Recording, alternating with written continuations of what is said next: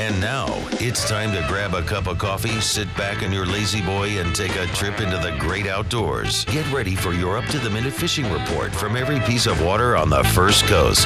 Here's the three guys with salt water in their veins and big fish in their dreams. It's fishing time on Florida Sportsman Magazine, live here on The Game. Good morning, Northeast Florida. Good morning, Captain David Borees. Good morning, sir. How are you, my boy? I'm doing fine, Captain Straight, how we doing this morning? Fantastic, sir. You're always fantastic. Yep, I understand. David, pretty good fishing this weekend, sure? Yeah, I love this early morning low tide. We had good tides. We had the moon up. We had everything we wanted. Been good fishing all week. Yeah. Yep. I tell you what, things improved in Stewart dramatically. Now, not really where I want them to be, but on the beach, there is loads of sardines and thread fins and that type of bait. And, oh, my gosh, are the fish ever on them, George. Oh, really? Oh, jacks. And we had this really neat family from Stingray Boat Company this week, and they brought their 5-year-old. Oh. And there were Spanish, and there were jacks, and there were turbo jacks, and we caught two kingfish on a standard size little Rapala throwing into Spanish. So you know that the fish were just they were just going crazy. I mean, it was just cool. I hear we're loaded up with some kings right now. Hey, we are, and stuff I never thought I'd see. I thought, and Roger thought, and convinced me of this. I think that the area that where we used to fish, the old red tops, and just where that you just weren't going to see monsters in there again. You know that we had pretty much pounded those fish. I think there's been 4 or 5 caught over 40. Wow. On our beach fishing right here this week. That's awesome. I mean, that's pretty doggone strong. Really is good. That's good. Ooh, save them for the tournament. Yeah, not going to happen. There's got to be bait on the beach, and there's got to be pogies or mullet or something down there. Bring them in. There's got to be food. They're not going to be where there's not food. So. But it's just awfully good to see him. I talked to Captain Robert Johnson last night, and our dolphin season, which it's funny. Everything's in perspective. Some guys are like, "Oh man, this just wasn't any good." You know, I went 3 times, and one day I had 8, and a couple of days I had 4 or 5, and then you talk to the next guy. It was fantastic. We had 3 trips. We had 40 each trip. So it's life. It's all timing. Yep. You hit the right days, you hit the wrong days, and knowing what you're doing. Well, that's part of it, but a lot of it, seriously, George, it's just you were there on the day they bit, and you were not there on the day they bit. So I mean, there's no figuring it out. Some days you get the proper weather conditions to build up real good weed lines, and some days you don't. Yep. And scattered grass. Scattered grass has been so bad this week. Yeah, that's what I heard, too. And I shouldn't say this week. I should say this season. This whole month, yeah. And it's made trolling very difficult. That's aggravating, too, when you put your lines out and you troll 10 feet and you got to pull 4 of them in to get the grass off of them. Yep. Is it the wind that scatters it, or is it big waves? Wind scatters it more than anything else. Yeah, when you've got wind opposing current, it stacks it up. When you've got wind going with current, it blows it all the right. Scatters it. We've had a lot of south wind and north current. Okay. Well, that means that we're gonna. It's not gonna form. It's gonna stay scattered. And the sargassum population in general has had an explosion over the last 3-4 years, George. There's grass on the beach down in Stewart like you rarely ever see. But let me throw a little light on that. I'm not the least bit sure that's a bad thing. Okay? Oh, no. First off, it limits us. All right. It protects the fish. That's Mother Nature. But here's more important than that. And Todd's already on the line this morning. We're going to go to him in a second. But think about this, George. And Don Hammond, who is the ultimate authority on mahi, and mahi are my favorite fish in the world, in case everybody hadn't been listening for the last 5 minutes. That's about how often I say it. But Don Hammond says that every year the ocean creates billions of baby mahi. I mean, just billions. Now, we've talked about this, but a mahi has the ability. David, I don't think you were here. A female mahi starts spawning at 10 inches. Wow. Okay. How often can she spawn? Probably every year. I mean, from then on. Every year? I know, but how often during the year can she spawn? Well, some fish I know will spawn 3 and 4 times. 3 and 4 times a year? Yeah. George, we need a 5-hour show. I know it. Because if he's going to start guessing, how long is he going to guess till he comes up with? He won't get it right. Every other day. Wow. Okay. That's insane. That's wild, yeah, you weren't. I had the opportunity to spend some good. That's a lot better than I can do, but that's another point. But man. Yep, and that's a prolific species. And what happens?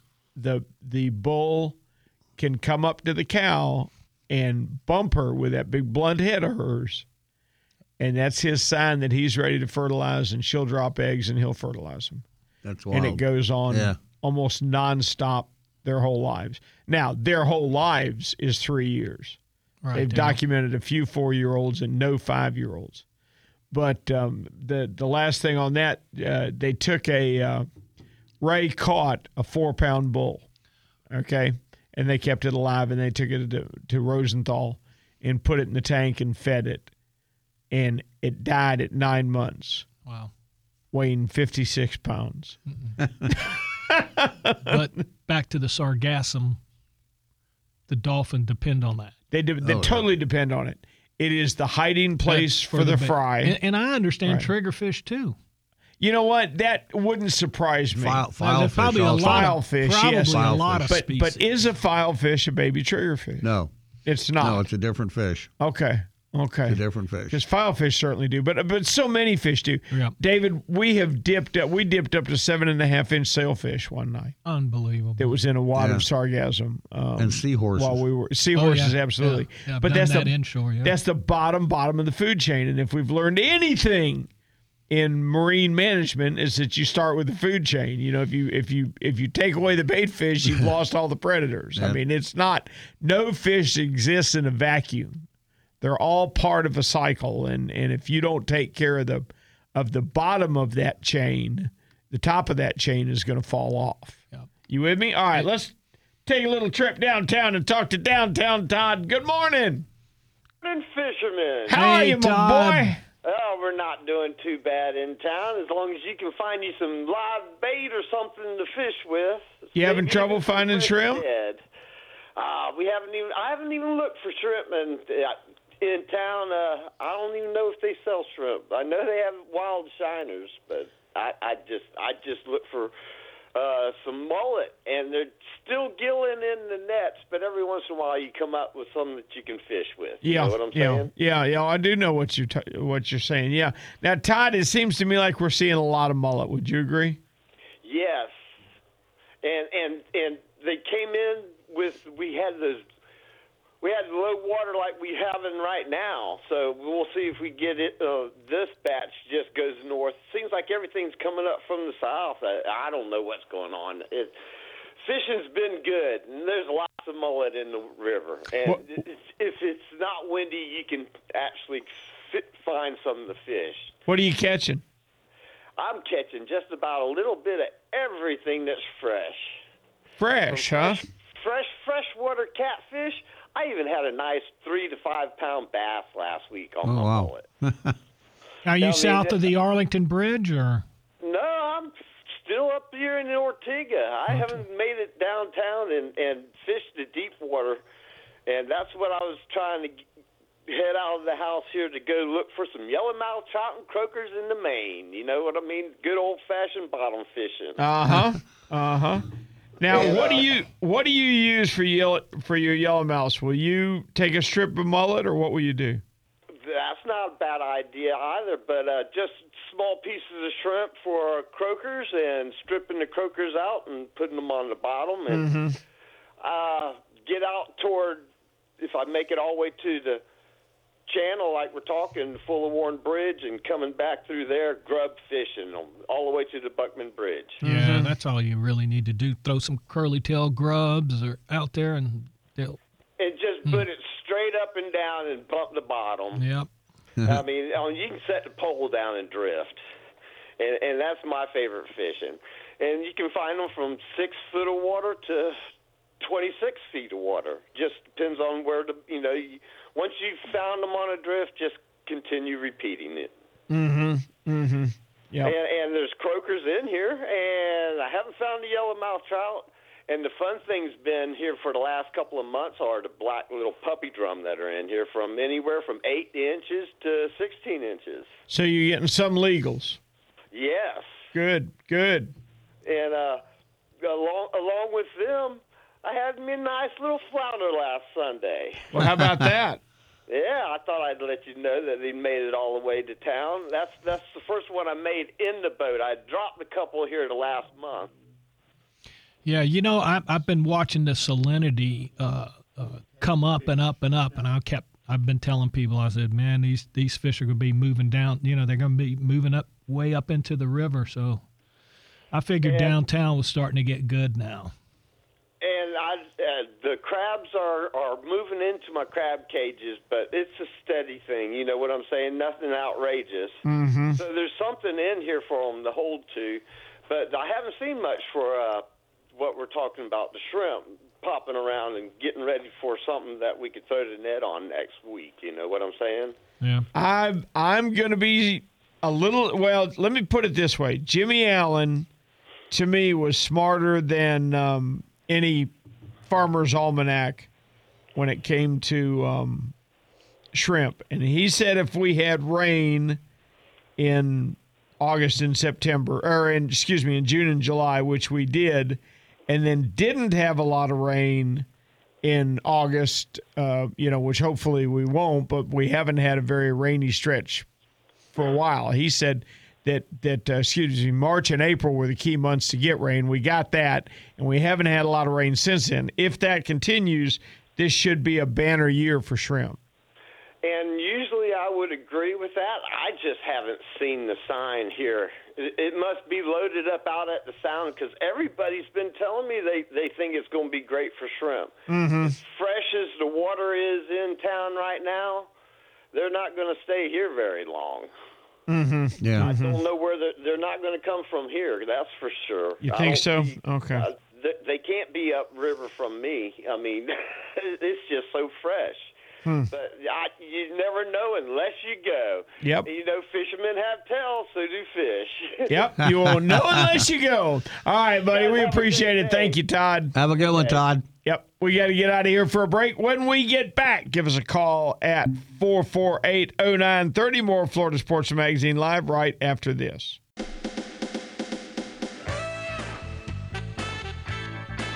Now back to Florida Sportsman Magazine Live. To join today's show, call 448-0930, 97.3 The Game. And we are back with more Florida Sportsman Magazine Live. Golly, is it almost June? Yeah, it's unbelievable. I mean, I've been gone, but I know one thing. I looked down on the screen and I see Gary Roberts' name. I know it's got to be right near June somewhere. He ain't calling me in October, okay? Yeah. All right, let's go talk to the head of the Clay Roberts Foundation, Gary Roberts. Good morning, Gary. How are you? Good morning. How are y'all this morning? We're doing outstanding, outstanding. How about yourself? I cannot complain at all except for the heat. Oh, get over it. My right. Gosh, it's just right. I'm well insulated, so heat does not do me well. I see. Yeah, I know about that. Yep, I know about that too. I'm also well insulated. Holy smokes, I'm glad you just rang a bell in my ear. We're what, 3 weeks away, 2 weeks away? 3 weeks out. Yeah. Wow, how about that? Time flies. I told you that tournament would never work. I wish you'd listen to me. Well, you know, it's worked 12 times. We're hoping, it's worked 11 times. I hope the 12th will be the charm. Well, nothing. I can just about, all we need is weather, because I promise you there's plenty of people waiting to fish it. You know, we've been blessed every year with weather. Mm-hmm. It's hard to believe that we've had this kind of run without worrying. Mm-hmm. Mm-hmm. Yep, it is, and may that continue. And you and I both believe somebody else is in charge of that, and I think it is what it's meant to be. That's for sure. Yep. Now, Garrett, we gave away our 12th scholarship this week. Did you really? Oh, cool. Yeah, Bishop Kenny senior named Lindsey Miller. Okay. On the basketball team, one of the stars of the basketball team was this year's scholarship recipient. Mm-hmm. Excellent. Now, where is she going to go to school, do you know? She's going to start out, I think, this summer at Tallahassee Community College, and then she's going to transfer to FSU. Poor girl. Oh, what, she couldn't get into college? Yeah, there is a University of Florida, you know. Well, I couldn't get in there, but I'm sure she could. Well, you know what FSU and Florida students have in common, don't you? What's that? They both got accepted at FSU. I'm sorry. Okay, I promised to be nice for the rest of the show. My fingers are crossed. Yeah, man, I'm so glad to hear from you. Let's run it down now. All right, give me the format of the tournament and give me how people can be involved. All right, well, it's an inshore slam tournament, and it'll be June 15th. Saturday. The weigh-in will be from 2 to 4 at Beach Marine, and the captain's meeting is the night before at Mudville Grill. It's really the captain's party. Yeah, I was just about to go there. That's a fun night. Yeah, Lewis has went over the top. He provided a low country boil for everybody last year, and it's going to do the same this year. So. Wow. We're real excited even about that because it gives us the time to have some fellowship with the fishermen and, you know, and their families and get to know people better. Uh-huh. Uh-huh. Yep. And how many boats did we have last year? We had 93 boats last year. Well, you're breaking 100 this year, I can tell you. Well, I hope so. That's always been a goal of ours. We had 49 weigh-in, which was a new high. Oh, that's great. Last year, so.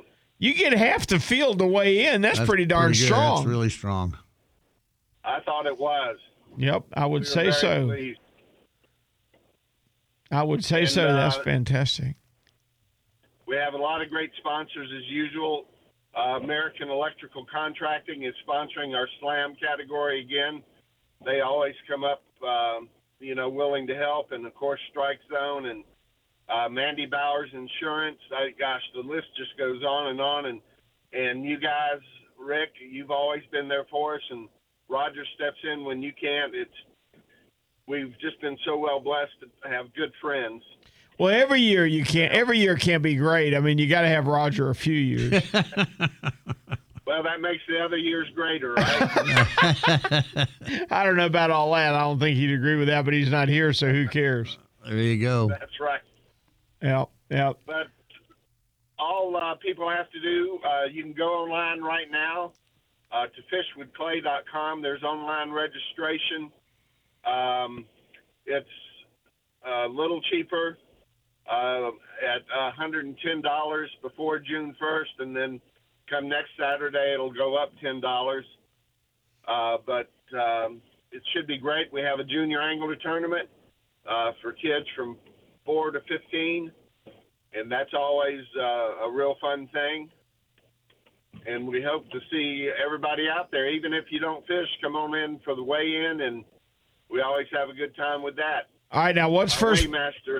What's first prize in the slam category going to be this year? Well, this year it's $1,500 first place, $1,250 and $1,100 for second and third. And then we have categories in the biggest fish in each category. The first three prizes are $1,000, $750, and $500. Oh, man. That's cool. That's really good. I mean, that's fantastic. I think, David, I'd jump on that flounder category and hope for, like, I don't think it'll take much this time of year. You think a 3.5 will win $1,000 bucks? You'd be surprised. You think there'll be a few big ones? Oh, yeah. Okay. There'll be a 7 or 8 pounder. We've had some doormats through the years. Yeah, we have. But I think I'm just jealous because I don't know where they are this time of year. I know they're not at my house. Everyone at my house is 12 inches long. They all get thrown back. But, Gary, I can tell you that I am honored to be part of that and that entire organization. And you and your family have just, man, that's become such a huge part of your lives. And I so love seeing it be successful. Well, you're an integral part of that from the get-go. And you know, we just hope that it's a real fun tournament for everybody and their family and just really a time for people to get together and enjoy the water, because that's what Clay loved to do. It didn't matter if he was fishing or whatever the case was. As long as he was with family and on the water, he was happy. Yeah, I understand. That's like all of us. All right, Gary, thank you. We appreciate it. Have a good one, sir. Thank you. We'll talk to you later. Okay, we got to step aside for a break. When we get back, Dr. Speckled Trout, none other than Mudmina Tim, will be waiting to give us a good lesson on trout fishing when we get back with more Florida Sportsman Magazine Live right after this.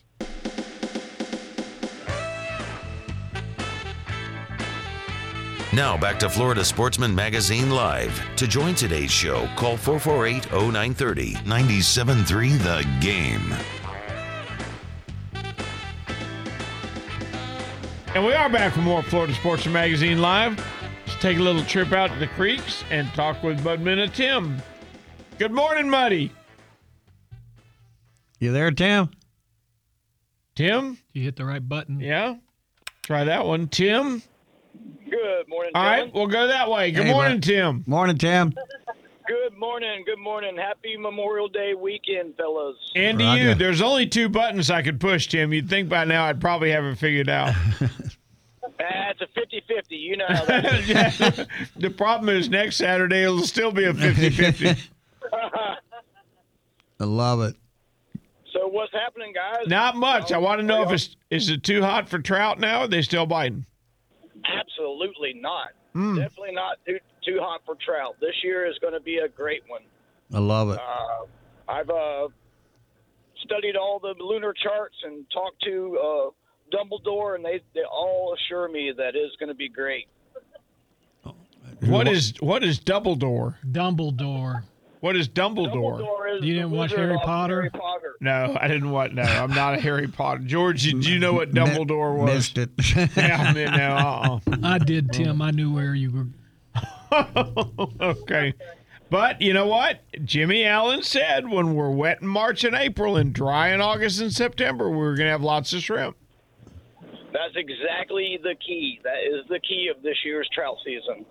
I went a little foraging for shrimp as a test again this week, and let me tell you something. When you throw a net, you go to your spot and you throw a net, and you literally think it's pogies in your net because the bump on your line, and you're coming up, and it's 150 small shrimp. Ooh! Per cast. It was ridiculous. Oh, that's awesome. That was this week. That was this week. Oh, killer! That's outstanding, Tim. That's really good. It blew my mind. It blew my mind. In a couple of different casts this week, I caught more shrimp in one cast than I did in other times of the whole day for last year. Wow! How about that? That is the best news we've had all morning. That's awesome. It was incredible. None of the shrimp are really large. Right now, you can get maybe a dozen edible ones out of that cast. Obviously, the season's very, very early, but I think that the salinity and all that is just coming together. And we were talking about this in the early part of the year that if we didn't have a bunch of rain, that it was going to be a great year. Right. Last year was in the pits. Right, right. Yeah. Mm-hmm. From what it looks like, it's going to be great. And those shrimp grow fast too. Doesn't take them long. No, it doesn't. Especially if the salinity isn't if they're able to feed really well. You know, I don't know. I'm not a shrimp guru or anything, but I do know the basics about it. And if they're soft, that means they're definitely growing. Yep, no doubt about it. So most of the shrimp were soft, and and their shells, when I say the soft shrimp, their carapace was soft. Right. Now right. They're real opportunistic feeders. Don't they feed about like a crab does? Absolutely. Mm-hmm. Constantly grazing. Yep. Yeah, they never actually stopped eating. Mm-hmm. Did you bait the shrimp or did you blind cast them? I baited the shrimp. Definitely helps to bait them. Oh yeah, definitely. Now you baited them in the daytime? Yeah, this was in the daytime also. I'll be darned. Ooh. Okay. So you're fishing. You throwing deep for them? About 12 to 14 feet. Not too deep. Yeah. I shrimp in as the summer goes along. You try to find haunts where there's less and less people that are throwing for shrimp. Right. But this year, I truly think that it's going to be a banner year. It's one of the best years I've seen in probably 10 to 15 years. Oh, that would be awesome. That would be absolutely outstanding. It'd help a lot of people, buddy. Oh yeah. Oh yeah, definitely. The amount of fish around the shrimp was incredible too. Threw a couple of times and had a couple of bass that were in the 3 to 5 pound range in a cast net. So that's pretty crazy. And you catching the shrimp like that saves your wife from having to give you money to buy bait. Well, she doesn't know actually. You can't say that now. She's sitting right next to me. I love it. My bubble, man. I no longer get shrimp money for the rest of the year. There you go. See? No more shrimp money. That's right. It may or may not have been converted to beer money if he could catch his own shrimp. That may or may not have happened. I'm fixing to come to the studio, man. I'm fixing to come to the studio. Hey, Tim, have you done any night fishing lately? Only once. Me and my son went out. It was really, really windy, so we really couldn't.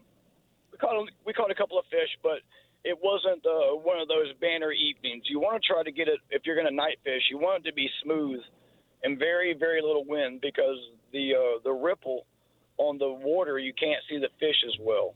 Right. Yeah. Mm-hmm. It doesn't. It's not guaranteed that if you can see the fish, you can catch the fish, but it does help. Yeah. It does help. Yeah, I didn't know. Are you fishing today? Yes, I'm fixing to go fishing as soon as I drop off my significant other. Ooh, I need a couple fish head. What do you want? You still wanting the lady fish and jacks, or what do you want? Oh, I'll take anything. But I need a couple. If you get trout, I need their heads. If you get a couple lady fish and jacks, I need them. Crabs are showing up good in my trap right now. Yeah, I heard that the crabs are starting to show. I talked to a couple of crabbers last week and bummed a couple of dozen off of them for a party I had, and they were actually pretty decent. I would consider it a favor if I could get some from you. Okay, I definitely have to cash in that favor on an offshore dolphin trip. Oh well, that can probably happen too. Yep. Now I got some guys chomping at the bit like you have no idea. Yeah, I know it. And unfortunately, it looks like this season's about to wrap up. But yeah, I totally get it. I've been telling the guys how it works, and they don't understand that the fish are seasonal. They think that you're just supposed to go out there and put a ticket in the boat and then cash in. And I was like, it doesn't work like that. It ain't like bass. They ain't trapped in the lake, brother. They can come and go as they please. They got a tail and they move. I told them, I was like, look, I can put some trout in the basket. That's almost a guarantee, I said. But once you get past those jetties, it's a very, very different monster. There ain't no guarantees. Holy smokes. The ocean. I used to tell people back when I ran charters 100 years ago, I will guarantee you it's going to be hot and the ocean's going to be there. that's about as, that is all you can guarantee. Yep, that's about as far as you can go. I've seen some kingfish rocketing at the north jetties over the week. Fantastic. Kingfishing's been really, really good.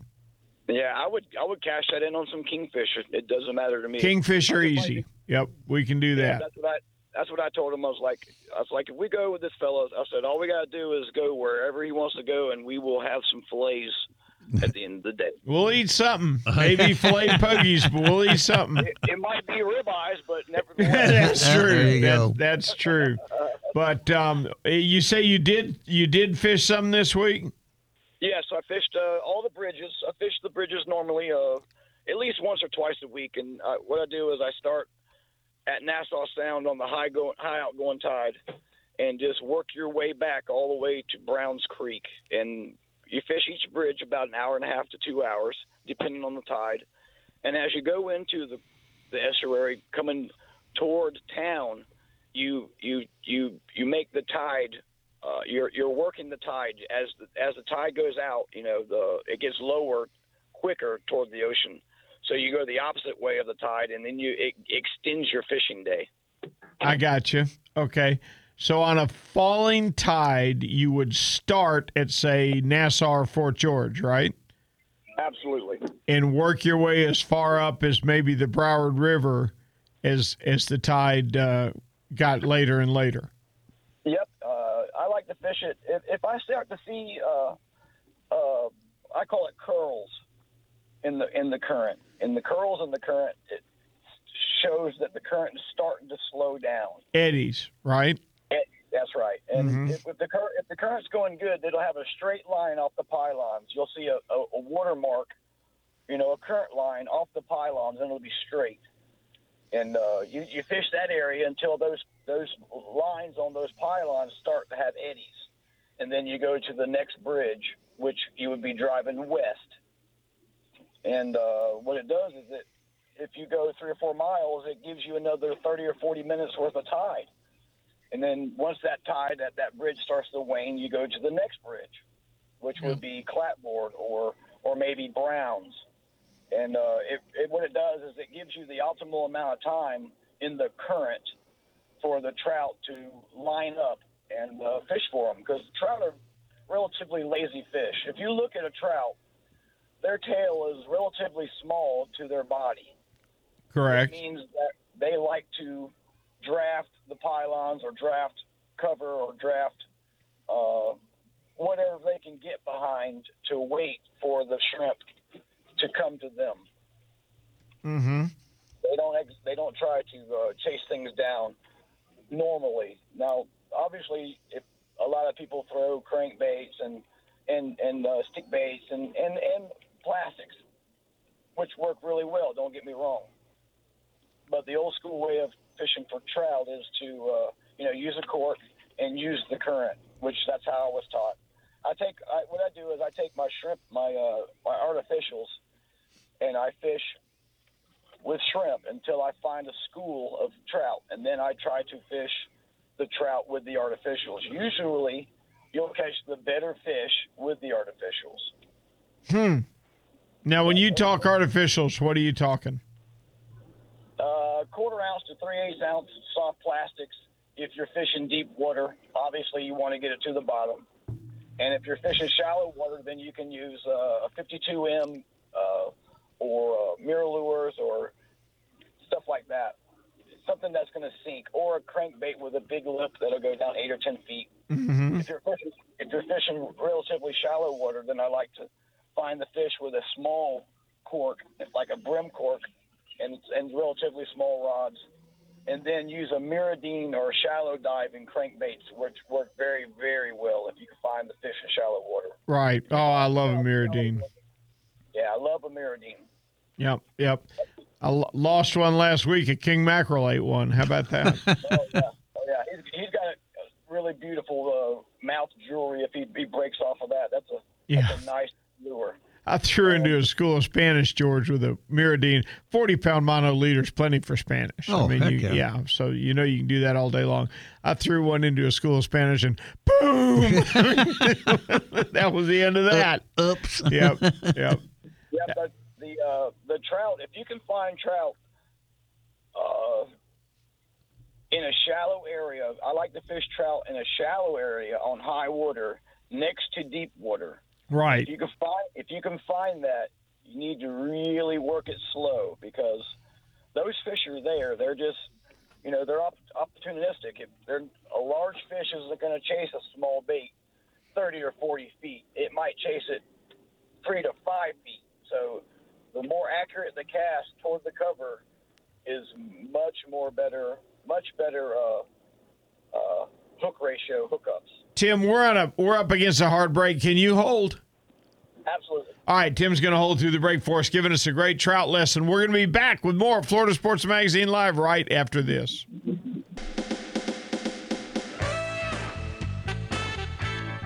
Now back to Florida Sportsman Magazine Live. To join today's show, call 448-0930, 97.3 The Game. Hey, George. Yes, sir. You want the good news? Yes, I like the good news. Roger must have got a bite. Oh, what, he dropped off the line? He was holding on the phone for about 10 seconds and he was gone. I was worried there for a minute. We're going to have to talk to him. Let's hope he missed it. Well, we know he missed it, but let's hope he gets another one. I love it. Yep. All right, we're talking with Mudman and Tim. So, Tim, you're talking about following the tides up the river. Oh, definitely. I like to fish the tides when the cork is getting pulled, a steady pull. You can tell on your reel. I use open faces or whatever. It doesn't really matter. It just depends on your preference. But if the current can pull the line off of your reel along with the cork, I would definitely continue fishing it. But as soon as the tide starts to slow down where you're having to finesse the cork to go out, you need to move to a different spot. Mm-hmm. And, use it to your advantage. That was real good information right there. That's really good. Now it can certainly travel too fast too, can it? Oh, absolutely. It can travel too fast. If it does travel too fast, then what you do is you literally just stop the cork and make it bump about every 5 to 7 feet. Give it a little quick pop and yank, 15, 18 inches. Right. Movement on your tip, and that makes the shrimp pop on your leader, and that shrimp pop will sometimes make the trout bite just from automatic. They have very, very good eyes, and their eyes are set up to look upward, not forward. So when they strike, they're just literally swimming up, eating the shrimp, and then swimming back to their hole or their place of where they're chilling out. Mm-hmm. But it does really help. The redfish are the same thing. I've noticed that the redfish this year are, you'll see them every now and then, but they're really not crushing it like they usually do in the beginning or the end of May, June. I like to fish the little drop-offs, or you don't necessarily have to see the fish to catch the fish. Right. I think that we have a lot of boat pressure, and if you can see the fish, well, then that means the fish can. He's already seen you. Yeah, I have always been a big believer, Tim, in looking at a fish, and you can tell a lot about his feeding patterns. All right, let's take a mahi for example, my favorite. He's got a small eye. It's over on the side of his head. You with me, George? Yep. Okay, he can feed at the surface, and he can feed in a bright sunlight. All right, because his eyes are off to the side, and they're small, okay? You take a blackfin tuna, big eye, top of the head, he's going to be more apt to bite on a very cloudy day or very early or very late. Right. Swordfish, big eye, top of their head. You understand where I'm going? Yep. Okay, you look at a redfish. He's a daytime feeder. His eyes are over on the sides of his head, and they're not very big. Yeah. I mean, that makes sense, right? Yep. That's exactly right. I would have to 100% agree. You'd have to break down the model of the fish in your mind. Use your mind's eye to see how the fish looks. And instead of just going and trying to catch, study the fish, study your surroundings, and study how and where the fish strike and all that. It really makes a difference. If you're sitting in the creek, I like fishing in a kayak.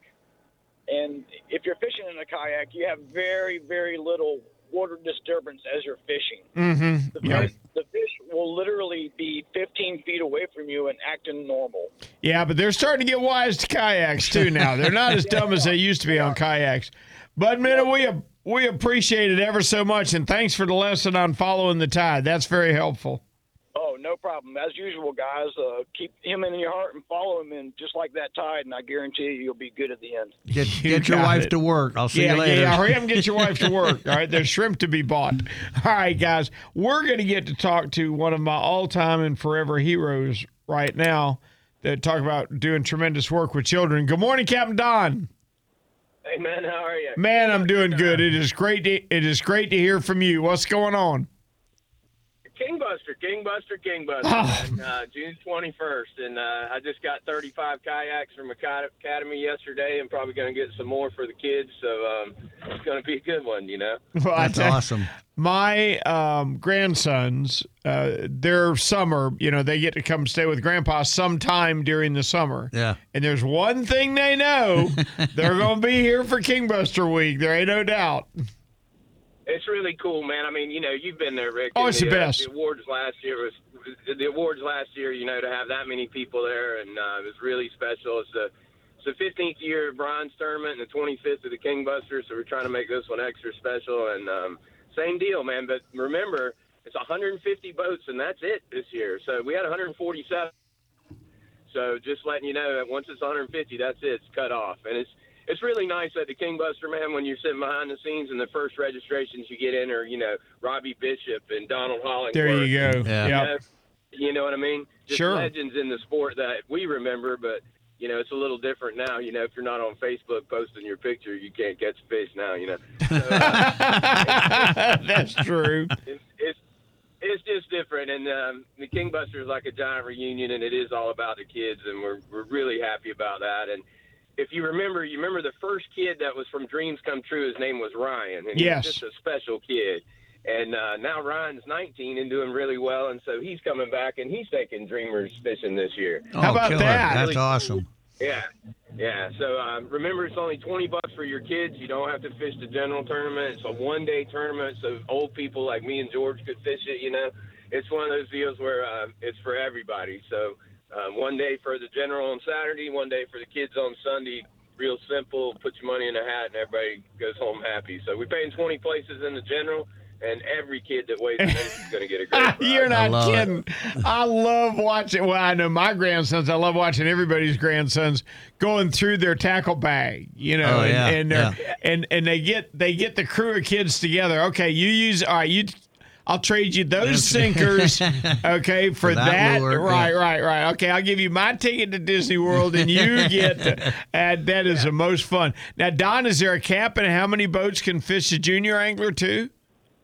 Never. Okay, all right. Never. I want to make sure of that. But for me, man, I just have to get through the general to get to the kids, and we've made the kids kind of our charity event, you know, like. Guys come to us and say, you know, the construction workers, just hard-working good guys. Hey, man, here's $1,000 for the kids, and I just go buy more prizes for the kids. And so it's turned into a really great thing, and it's really cool afterwards. You know, a kayak lasts a long time, man. So ask my grandsons; they got one. I love it. Yeah. And, you know, the pictures of them and using them, and, you know, I hear more of Dad saying, man, I had to go buy a kayak because he kept bugging me, you know. There you go. So it's just been a really cool thing, and really hoping this year's even more special, and it's going to be great. And also Craig Sutton, he always gives us a package for fishing Nosara for the general tournament. Well, now we're going to have one for the kids. How about that? Oh, that's awesome. How about that? So, whoever wins that package, we're going to go to Nosara and film a Hook the Future show with that family. Now, you were just there. That'll be a cool thing. Man, let me tell you, I got my grandson to Nosara, Costa Rica. You talk about a special thing. Yeah. Horseback riding and just great, you know. If we could get these parents out of the way, wouldn't life be great? Well, yes, it would, yes. And Donna, I know you'll understand this sentiment, and please hold through the break if you can. I told my kids that the reason my grandkids and I get along so good is we have a common enemy. It's you. We'll be right back. Don, please hold through the break. We'll be right back with more Florida Sportsman Magazine Live right after this. And now it's time to grab a cup of coffee, sit back in your lazy boy, and take a trip into the great outdoors. Get ready for your up-to-the-minute fishing report from every piece of water on the First Coast. Here's the three guys with salt water in their veins and big fish in their dreams. It's fishing time on Florida Sportsman Magazine Live here on The Game. And we are back with more Florida Sportsman Magazine Live, talking with Don Dingman, the head of... the King Buster, and more importantly, the Brian Dingman Memorial tournament that we have the day after. But no, I'm just kidding. The King Buster is very, very important. Don, it's been a good year so far for Kingfish. Yeah, man, and before we get there, I got to finish the Nosara thought, man. It's, okay. I tease a lot, but my wife, I mean my daughter and my son-in-law and my grandson, I mean, when they left there, it's like, when we coming back? I mean, it was really like a family atmosphere there. And, you know, Steve's picky, man. He's fished with a lot of good guys, you know? And caught his first nice Cubera over there, and just had a great time. And just a big shout-out to Sutton for just hosting just such a great trip and making everybody feel so comfortable and at home there. But the King Buster, man, we're so fired up. And like I say, fish are on the beach now. You know they are. Just people aren't fishing for them. And it's hard if you're out there and you can make five passes and limit out on Kings on the inshore wrecks and come back in on the beach and sit for an hour for that big one. But I know they're there. Oh, there were 440s caught last week off the beach, Don.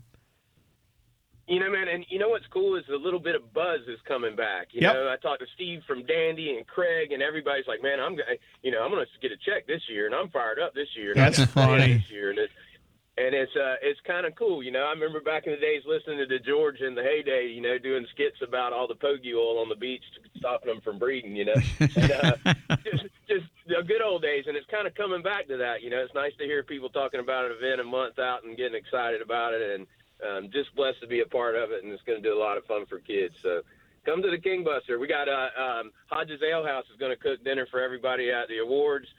Everybody's getting old, and one request I got was please make the captain's meeting earlier. So the captain's meeting's at 6 o'clock on Friday night. You got it. So everybody can get home and watch Wheel of Fortune or whatever. NCIS. Oh, if that wasn't so close to home, it would hurt. That's it. Hey, Don. Man, we need to start giving away, like, knee replacement surgery. You're right. And Don, give the dates on that. Give the dates.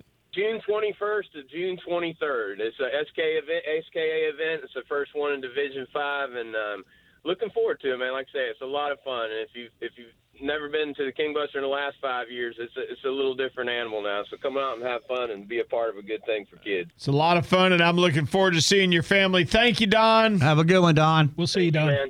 See you soon. All right, let's take a trip out to Louisiana and talk with Captain Roger. Good morning. I was real upbeat till I heard that the pogey oil thing. We didn't use it there to stop the breeding of the kingfish. We used it to calm the ocean. Yeah, that's probably a lot of truth to that. What's going on? After yesterday, it was really, really snotty over here. I could use like a tanker full of that stuff.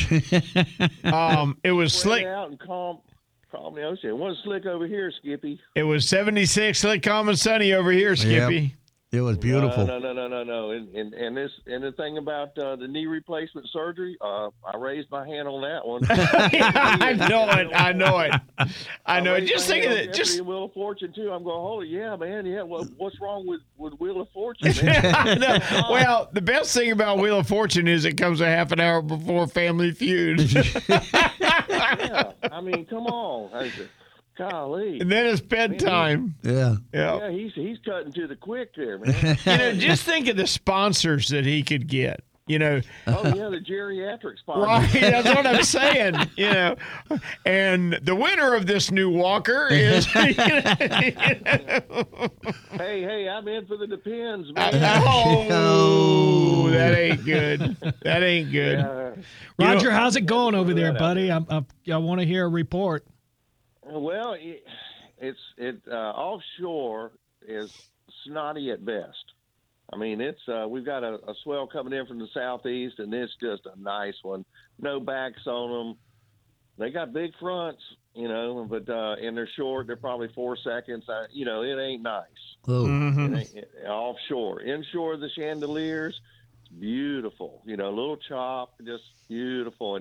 And that's where we ended up fishing yesterday because we couldn't make it out there, to the deep water to get the snapper. We did make it to some shallow stuff that in the past we have caught plenty of nice snapper on. But, man, we're fishing on Lake Mississippi out here right now, brother.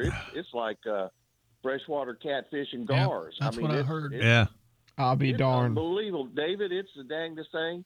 Well, my nephew sent me a map the other day that shows the salinity of the water, and it shows fresh water. I mean, it's just unbelievable the amount of fresh water. I mean, you go even out Ship Island, Horn Island, that's all fresh water. It's all fresh water.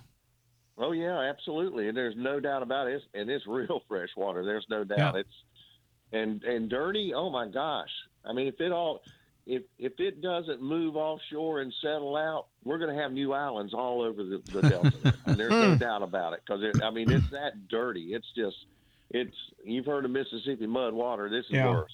I mean, it's ugly. It's ugly and it's fresh, and you don't have to worry about dehydration. You just get a cup of it. If you can sip the mud out, you're all right. So y'all do any trout fishing at Chandeliers, or what'd you end up doing? No, we did not. There were some boats there.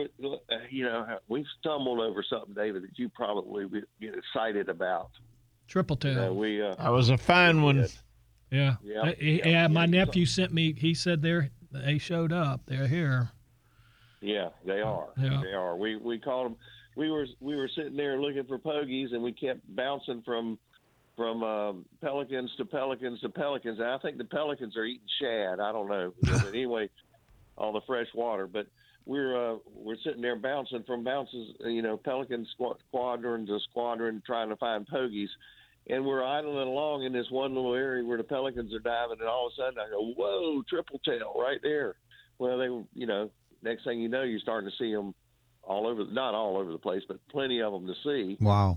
And there was one huge rip that had a lot of seaweed in it. We said, well, let's go over there and check that. And, well, we got kind of indoctrinated on triple tail. So they're there, and like you saw the picture, that was a pretty nice one, too. How big was that one? The picture weighed 5 pounds. No, I don't want to hear about the picture. How big was the fish? Fish was the biggest one I've ever caught. Wow, that's cool. How many did you end up catching? We only caught a few. I mean, but we saw a bunch of them, and I'm trying to tell the guys, you know, he's got your bait, but he's got it at the tip of his mouth. He's just holding it. Mm-hmm. Let him go, you know, and they let him go for a minute, and they're antsy. You know, after a minute, you don't let anything go for a minute. Yeah, and you go, no, I can still see his bait in his mouth. Hold on, They were coming up and just hold it and swim around. The cork's dragging behind them, you know, and you're going, oh, come on, man, eat it. Eat it. Hurry up. Eat it. You know, so it was fun. There ain't no doubt about it. Cool. We're going back out this morning. We're going to try to get offshore. It's supposed to have calmed down overnight. Oh, by the way, at 10 o'clock last night, it's still blowing. But it's supposed to calm down a little bit, and hopefully we can get out there and catch some red snapper. And plan B is to come back in and catch some triple tail. You ain't kidding. Now, what's the limit on red snapper over there, Roger? Red snapper is 2 per person. Yeah, you know. Here's the limit on triple tail. You ready for this? None. No. There is a limit. Good. It's 18 inches. Okay. Size limit. Okay. There is no number limit. That's what I'm saying. But that's Louisiana, right?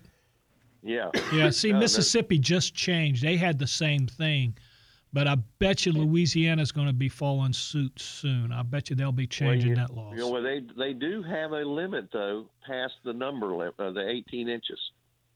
You ready for this? Yeah. 100 pounds per vessel per day. Yeah. Wow. No 2 trips. Only 1 trip. Wow. Yeah. That place is paradise. Be a commercial fisherman. Yeah. That place is paradise. But it really is. It's very nice over here. I just wish we didn't have Lake Mississippi at this. Yeah. That's part of it, though. Well, that's part of what keeps that place so prolific is all that Mississippi water that gets in there and feeds all those fish. Roger, have y'all ever fished a place called Freemason? If we have, I don't know about it. Okay, it's just a shell. It's a sandbar. It's a shell bar. It's out there. It's like in the middle of nowhere, and it pops up out of the water. And I was just wondering, it's between, it's not quite all the way out to the Chandeliers. Okay, no, we probably haven't. Yeah, you would know if you have, because you wouldn't. No, it's in Louisiana waters. Oh, is it? Okay. Yeah. Well, but you would know if you have, because it's like you're traveling, you're out in the ocean, and you don't see land, you know, all the way around. You know, 360, there's no land. Then all of a sudden, you see some waves breaking. You're like, what in the world is that? And you come up, and there's a sort of a sandbar. It's a shell sandbar, and it's like out in the middle of nowhere. Wow. Oh, wow, that's cool. That's cool. We did go by Dead Man's Island yesterday. Yeah.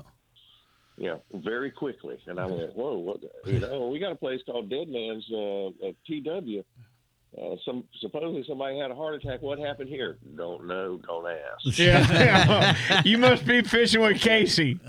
Yeah. Oh, yeah. Casey knows about that. Casey, what happened to the Casey? What happened to that guy that's trying to steal your truck? I don't know.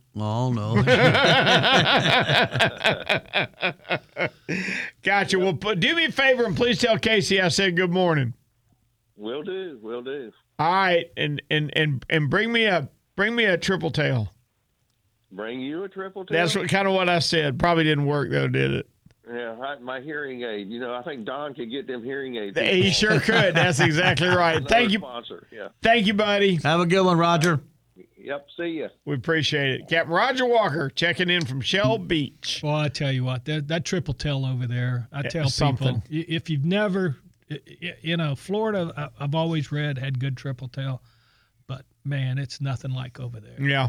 Well, all right, we're going to get out of here for a break. When we get back, Lisa Fitzgerald is going to be on the line when we ask the Nosara Paradise Rentals question of the day. All right. And guess what, guys? It's our fourth week. Okay, so this week we're going to draw a winner. We're going to send somebody let me get a dollar out. To Nosara Paradise Rentals, get a dollar out. We'll do it when we get back with more Florida Sportsman Magazine Live right after this. Now back to Florida Sportsman Magazine Live. To join today's show, call 448-0930, 97.3 The Game. And we are back with more Florida Sportsman Magazine Live. Guy Morrison at Jack's Boat Sales, consignmentboatsales.com, or jacksboatsales.com, Consignment Boat Sales, is always so kind to bring us a special of the week. This week's special, all right, you want to get offshore, you want to cash in on this dynamite kingfish season we're having, a 2012 Sea Hunt Ultra 211 center console with a Yamaha 200 four-stroke with low hours, loaded on a trailer, $41,500. A sweet deal, and I can promise you the Kingfish Tournament has been won with a whole lot smaller boat than that, and this one's in great condition and ready to go. All right, we always move our first, our on-the-water callers up first. So, Lisa, I'm going to get you to hold just a minute while we run out to Captain Bo on the Mayport Princess and find out what's happening. Hey. Good morning, Bo. Hey, good morning, guys. How you doing today? We're calling up the Mayport Princess. How's it going, Bo? No, the Mayport Princess. How it is? Good morning, Captain George. How you been, man? Doing good, sir. How about yourself? I'm doing good, man. We've had a phenomenal season on weather. We're just going, and we're taking a while we can because we all know that I can change real quick. So, Staying busy. We've been running 6 days a week, about to go back to 7 days. How about that? Well, you know, Bo, Jimmy Gavin taught me a million years ago that one of the many problems with being a fisherman is not only the fact that you can't make any money, but if you do accidentally make some money, you can't spend it because that northeaster's right around the corner and it's going to blow for 2 weeks. That's right. That's how work to save. And so you can save so when you don't work, because that's really how it is. I mean, all of us put so much time and so much effort into getting these trips together, you know, from the bookings to getting people making reservations, keeping the maintenance on the boat, you know, the crew around, everything. And then you get a good opportunity to go, you get some good weather, and then right around the corner, the weather will shut it all down. So you absolutely have to capitalize in the business whenever you're working on the ocean, because you really got to get it when you can. Well, you can't slack on it, because as soon as you do, that weather's going to come through and then it's going to smack you in the face. Let me ask the four of us here together. Am I the only one that there are days that they hate this sport? Am I the only one? You know, well, you know, I mean, all of us. I mean, obviously, all of us have a very common bond that we really love doing this, and we love being on the water. We love being able to go out with bait and come back with food. You know, there's nothing more rewarding than that. They're really, well, most of us, right? But there is nothing more rewarding than putting it all together, going out and making it happen. But there are those mornings where it is extremely hard to get up, go to work, especially after you make, you know, your 3 or 4 or 5 weeks, you know, slammed in a row. But that all goes away once you leave the dock. You start getting out on the water, especially if the ocean's nice. You know, you may not have liked your morning, but by the end of the day, definitely glad you got up when did it, because there's plenty of other jobs that I'm sure all of us would absolutely be terrible at. So it's a good thing we either know how to fish or make it look like we do, right? Right, that's exactly right. Tell me about fishing. How is it for you? Man, the past couple of weeks have really been great. I was trying to call in to you guys the other week. I guess I had some difficulties, but fishing's been good. You were talking about kingfish. The kingfish are absolutely, they're biting. I mean, even on the party boats, you know, we're throwing out a flat line here and there, and it's not right now. It's not irregular to catch 5 or 6 kings a day. The other day, we actually had Captain Chris Savitz. I'm sure several of you guys know who that is. He runs the party boats. He also fills in and runs the boats for us every once in a while. And the other day, they caught a really nice blackfin out there at VR on a flat line, as well as a few kingfish. The bottom fishing's pretty good. The beeliners are biting really, really good right now. They're nice, healthy fish. It seems like it's a 50-50 on whether they're rode up or not right now. And really good quality fish. The triggerfish are starting to bite pretty good. Yesterday, we had about 12 to 15 triggerfish on the Mayport Princess, and he had about probably 10 or 12 there on the other boat that were really nice fish, so they're starting to move in. We caught one really nice cobia yesterday, a handful of amberjacks. Still catching a couple random sea bass. You know how all that bottom is there. You'll catch them all year. You'll come across a couple nice ones on a piece of bottom you had fish in a while, and we're still catching a few, but I've seen a handful of small mahi swimming around. I haven't seen any that are worth trying to catch yet. They're all still really small ones. But the water clarity offshore right now is absolutely unbelievable. I mean, I swear you could probably, on some of these wrecks there at East 18 BR, TW, you could easily, without a doubt, see 60 feet down right now, and it's pretty amazing. I mean, the other day we were looking down there, dropping down, grunt strip baits for Almaco jacks on a wreck. And we're sitting there watching it. And, I mean, we're dropping, 8 to 10 seconds down, looking over the side, and you could still see it. And you could see the Almaco jacks grab onto the bait, start taking off. And then we started dropping down a few live baits. We seen a cobia, put some live baits out. And we were like, man, look at those Almaco jacks trying to eat that beeliner down there, or that grunt. And sure enough, it was amberjacks, but they looked like almacos because they were so far down and so small. But it was pretty cool. The clarity is just unbelievable. It is cool. I wish we'd have a population explosion of a lot of fish like we've had with almaco jacks over the last couple of years. Yeah, no doubt. We would really. I mean, they're in the party grounds pretty good right now. They're everywhere. But I'm with you on that. This year, almaco jacks, especially out on the break, talking to the guys on the commercial boats, Richie on the Seven Arrows, the Charles Marie, the Reef Raider, they said it's an absolute astronomical amount of almaco jacks out there on the break, Elden Bottom. They said it's unbelievable. So hopefully those move in here like they were several years ago. That'd be pretty good. Yeah, it's interesting. All right, where are you headed this morning?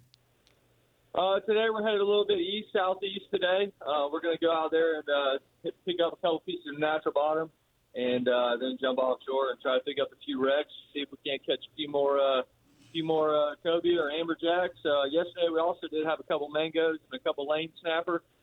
So this last week and a half, 2 weeks, been the first couple weeks we've seen a few decent-sized mangoes come up. So we're going to try to find a couple of those and mix in with it. Gotcha. All right. Well, I hope they show up for you. Thank you, Bo. Have a good trip, Bo. Good luck.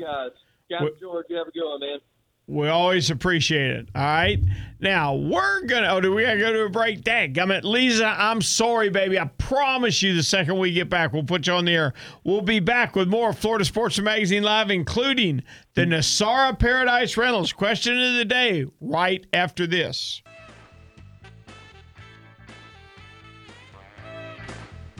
Now back to Florida Sportsman Magazine Live. To join today's show, call 448-0930. 97.3 The Game. And we are back with more Florida Sportsman Magazine Live. It is time for, most importantly, to bring up our girl, Lisa Fitzgerald. Good morning, Lisa. Well, good morning, fellas. How are you? Good morning. Thank you for holding. Good, you know our policy. If we have a boat on the water, we always try and take them first. I'm sorry. well, so should I have told you that I'm out on the water turkey fishing? Yes, you should have. Yep, that would have done it. Yep, you see? Well, we're out on the water. Oh, I'm sorry. Yes, we are really on the water. I believe you're honest. I'm being honest. Okay. It's okay. It is this Saturday. It's the start of CCA Florida Star. We started today. Oh, cool. That's right. That's right. It sure is. Memorial weekend. Yep. Memorial Day weekend, Saturday. So we are on and already have quite a few entries in the competition. The app is working. Everybody's really excited about it. 11 species of fish, non-tagged and tagged. And we have 17 divisions, $500,000 in prizes, fellows. $500,000 in prizes. Wow. How about that? 100,000 of that is college scholarships. That's killer. It's a great opportunity. But, Rick, I want to brag just a little bit. You will be so proud of me. Bring it. I actually went to Key Largo. You know, we have the tagged dolphin division. Right. So we had to catch and tag these dolphins, and that was Wednesday that we caught and tagged fish, and I boated a 35-plus pound bull dolphin, tagged him, and released him. Oh, I am indeed proud of you. I think you're nuts, but I am indeed proud of you. That is way cool. Everyone thought I was nuts to release that fish. But that was what the whole competition is about, and that's why we were out there. We had an amazing day on the water. We were in 700 to 2,500 foot of water and found structure and birds and really just got on a great bunch of schoolies and got those tagged. So we've got tagged dolphin in the water now, tagged redfish in the water. All of the east and west coast fish are tagged. You have 3 in Nassau County, up where you are, 5 in Duval, and 4 in St. John's. Okay, somebody texted me this morning, texted the show and said they want to know if they've released any tagged reds in Clay County. Is there any salt water in Clay County? I don't think so. I do not believe that Clay County has any. I mean, I know that they have one of the river that runs back up in there, and they got some little. But I always thought Clay County had fresh water. Yeah, I did too. It is fresh water. Yeah. David, help me out. Is that true? They might get some reds. I don't know. Does the St. John's go through Clay County at all? I don't think so. No. I don't think so. Yeah. No. So I can tell you, I know I didn't put any fish in Clay County, and I do the East Coast releases. So. Okay. Okay. That answers our question. But we got 5 in Duval. All right. 5 in Duval. Yes, sir. Well, you're not kidding. And in areas where anglers like to catch redfish. So, if you've got some hot spots for reds, I would be fishing there if your listeners are listening. Lisa, under my dock is one of the great. You could put one there. Yeah. And you could tie him to a pylon to prove to me that you did it. Coordinates. Yeah. If you will give me the GPS coordinates, I will actually have to go explore that first and see if there truly are good redfish there. Then I can see if that's something we could do. Okay. All right. If you get in the flounder tagging business, I'm in a lot of trouble. There you go. So all right. We are we're really excited. I hope that your listeners are getting registered. Remember, with the tagged redfish, you do not have to harvest that redfish. You guys have an open season over there.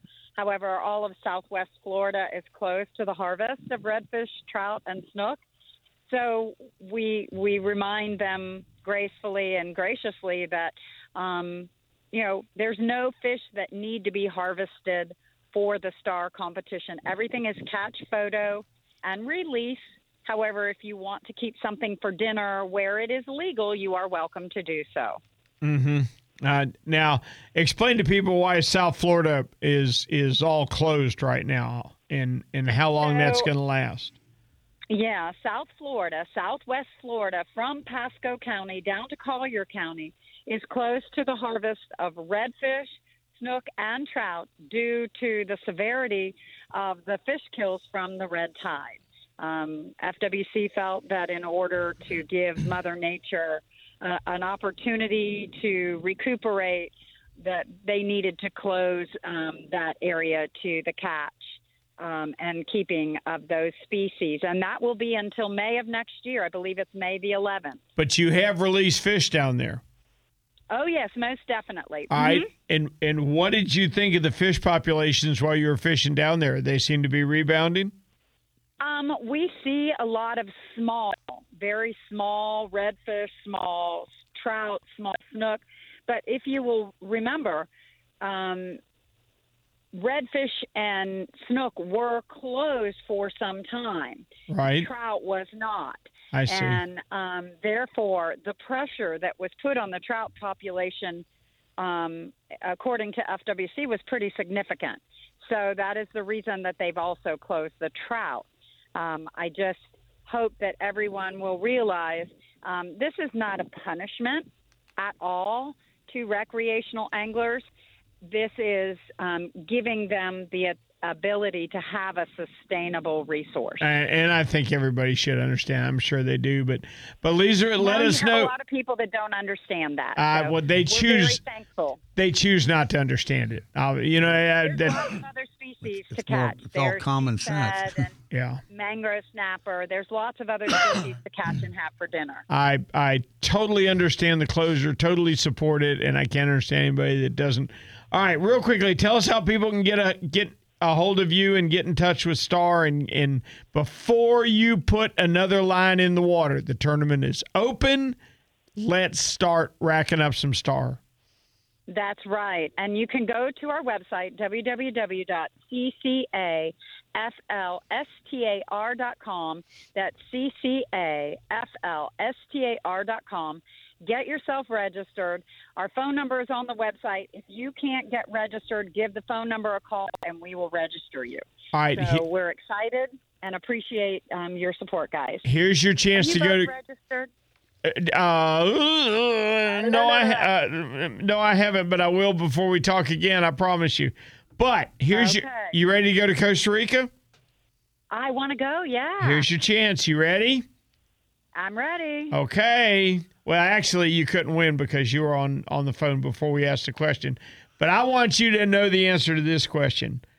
What vessel, when anchored at night, would not be required to show an anchor light? What vessel at night would not be required to show an anchor light? It's a good question. It is a very good question. I wouldn't care what vessel I was. I would always show my anchor light. You wouldn't be required to if you were involved in one certain situation. All right? Would that be a dredge? No. Nope. That's incorrect. Okay. Nice try, though. Thanks, Lisa. Have a good one, Lisa. Thanks, guys. You have a great day. Okay. Bye, babe. Bye. Okay, we're gonna get to Connor here real quick and find out what's going on up in Fernandina. Good morning, Connor. Good morning, guys. Buddy, it's good to hear from you. How are you? I just wanted to let you guys know that yesterday was the last day of school in Fernandina, and so now I'm out of school for the summer. Oh, good deal. Connor, I want to know if school is like it was when I was there. Was yesterday the best day of the year in school?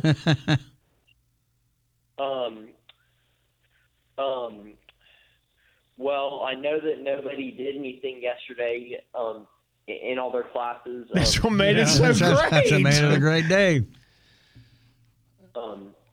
Because the grades were due, I think,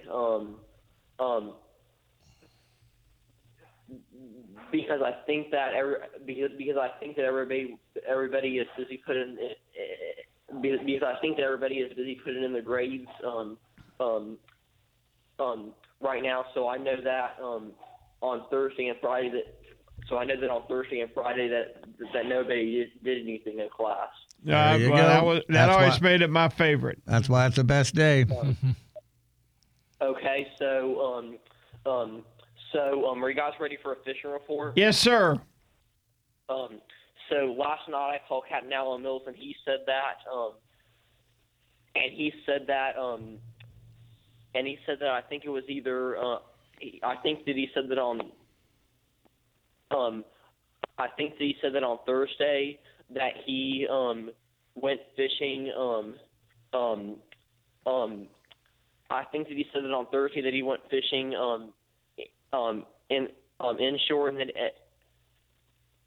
and that he managed to get a day, but the fishing was kind of slow. And then he said that the cobia had been chewing pretty good, and he said that the kingfish have been biting, and he said that they've been doing good on the sailfish and he said that they've been doing good on the sailfish about 8 miles out of Fernandina. Are you guys there? Yep, right here, Connor. That sounded good. Okay. So I have something I'd like to tell you guys. Okay. So sometime in the near future, now that it's summer break, I am going to go with my best friend Jackson to the Keys. And you're going to go to where? I'm sorry. Sometime in the near future, now that it's summer break, I'm going to go with my best friend Jackson to the Keys. You will love it, buddy. You'll have a good time. You will have a great time. Will this be your first time? I went one time a few years ago with the Boy Scouts, but I was in a lower key, so this time I'm going to Duck Key, and we're staying at Hawks Cay Resort. Ooh, yeah. That's sweet. Nice place. And we're gonna go on an offshore fishing charter for dolphin and wahoo and tuna. There you go. That is fantastic. That's a great trip. You'll have a good time. Okay. All right, Connor. We appreciate it, buddy. Have a good one, Connor. Bye. All right, we got to get out of here for a break. When we get back, let's see. Rob's waiting with the answer. Captain Tony's been holding the longest. We'll be bringing him up when we get back with more Florida Sportsman Magazine Live right after this.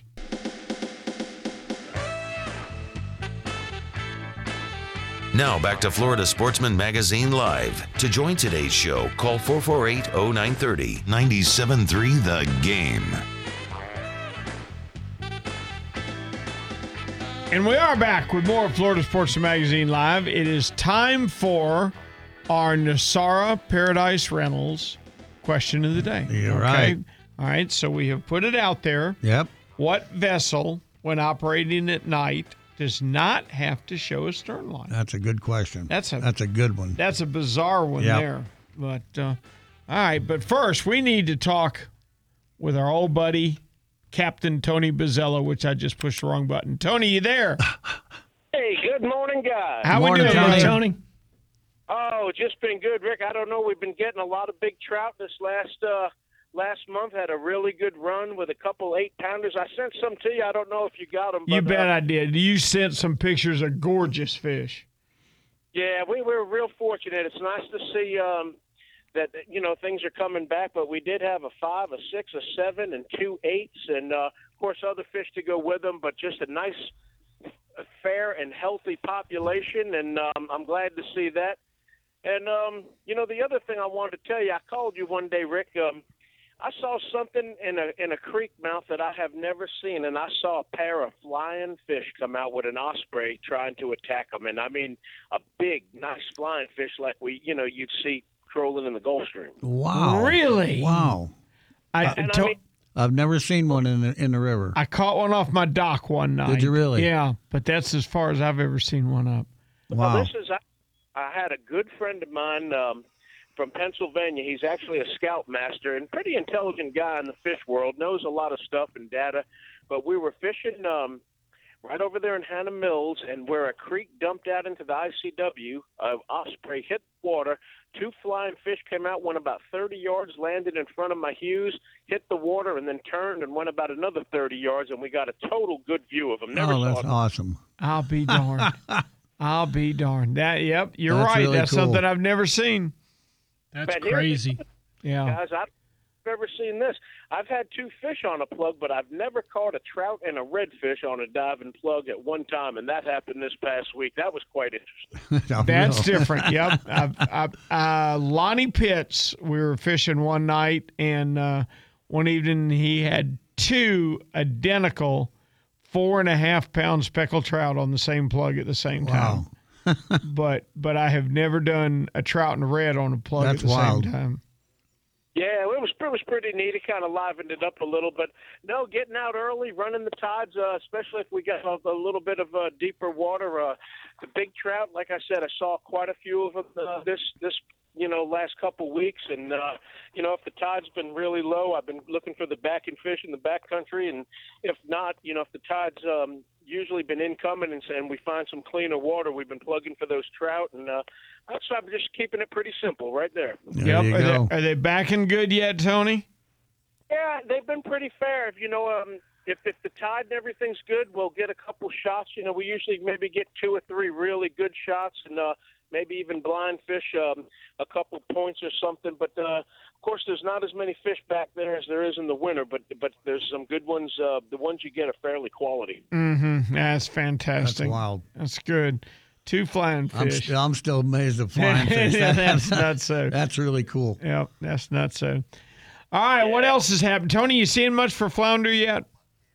Yeah, the bite's been picking up a little, but I haven't been targeting them. But, of course, as we fish for other species, we've been getting a few nice ones. We had a couple over 20 inches on the plugs in shallow water, fishing maybe a ledge or something for some trout, but it's been fair. But once that sun gets up 10, 11 o'clock and that heat comes on, of course I'm heading for the hills, because the bite's generally over on anything anyway, unless you're offshore or something. Yeah, I understand.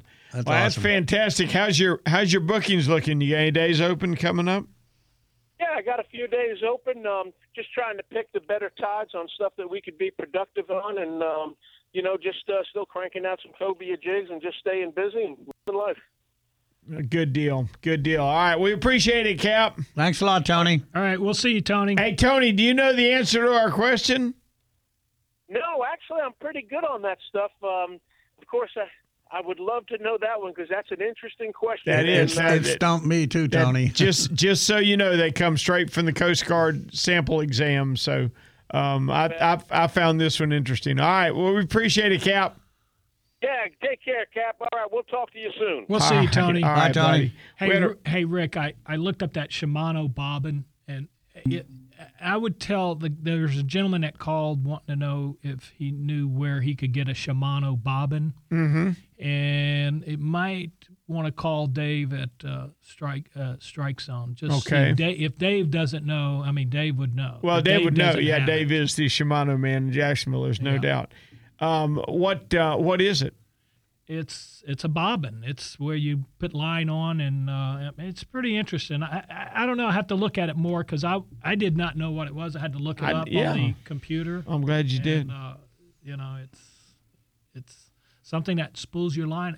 It's interesting. I don't know enough about it to even make a comment. Okay, but Strike Zone is the answer to the question. Right. Right. Okay. Talk to Dave. All right. Let's get out on the phones and talk with Rob, who thinks he has the answer. Oh, yeah. All right, Rob. Good morning, Rob. How are you? Morning, Captains. How's everything? Oh, my arm's getting a little bit better, but not back to normal yet. Okay. I thought I knew the answer when I called, but when you reread the question, I said, ooh, when you said operating. Hold on. Okay. You know what? You're right. I'm sorry. All right. Which vessel, when anchored at night, this is straight from the test, would not be required to show anchor lights? Sailboat. No. They have to have a light. Yep. Sorry, bud. Good try, though. Well, all right, we appreciate it. Willow Leaf Mighty Mite yet? No, I don't have a Willow Leaf Mighty Mite, but the flounder are eating the Colorado Mighty Mite with a white gulp shrimp. The numbers are good. The fish aren't big yet, which is typical, but the numbers are better than they were last year, and I did see a nice fish caught off my dock yesterday from a guy anchored right there. So there are a few around. You're just fishing the wrong direction at that dock. I think I must be. I must be. Pretty bad when a man can't fish his own dock, isn't it? I love it. Well, get one of them willow leaves. I will. Thank you, Rob. Have a good one, Rob. All right, bye. We appreciate it. All right. Let's go over to the West Coast and talk with an old buddy of mine, Captain Ray Markham. Good morning, Ray. Good morning, Captain Ricky. How you doing, buddy? I'm doing outstanding. How about yourself, my boy? Not so bad for Memorial Day weekend. I'm off the water this weekend. I've had calls out the wazoo from people who have to work for a living Monday through Friday to want to go fishing this weekend, and I just can't do it. You know, I'm with you, brother. I'm with you. The population explosion over here in Pinellas County is just off the charts, and it's so irritating to spend a half an hour pulling up on a flat, hopefully one that's relatively vacant, and then all of a sudden between the jet skis and the other yahoos that come flying up on you and blow out a school of fish that you're up. It's like, okay, I'll just wait until next week sometime. Smart move. Ray, I'll never forget I had a buddy of mine that was running charters out of Miami, and he called me one day and he said, "The apocalypse is here." And I went, "Oh, no. What happened now?" And he said, "A jet ski just ran over my kite bait." I love it. How did that happen? That's pretty bad, isn't it? That's pretty bad. Yeah. Well, they can figure out how to put a bomb bait underneath one of those kites. When they hit that sucker, it'll be all over. I wouldn't be opposed, I promise you. I love it. Yep, I wouldn't be opposed. I was listening to your question about what vessel anchored at night is not required to have a anchor light. Yeah. And based on what I've seen down in the Terracea area, it would probably be the undercover FWC officer. That's a good answer, but that's not it. That's an excellent answer. Very, very, very, very good. Yep. or a group of Navy SEALs. Or, yeah. Oh, I can promise you they don't, because they operate behind my house at night, and that's spooky. Yeah. I can see them in the moonlight dropping people out of helicopters. Yep. I'm like, whoa, is that our guys? Yeah. For sure. Well, talking fishing for just a second, I know that's what y'all do here now and then.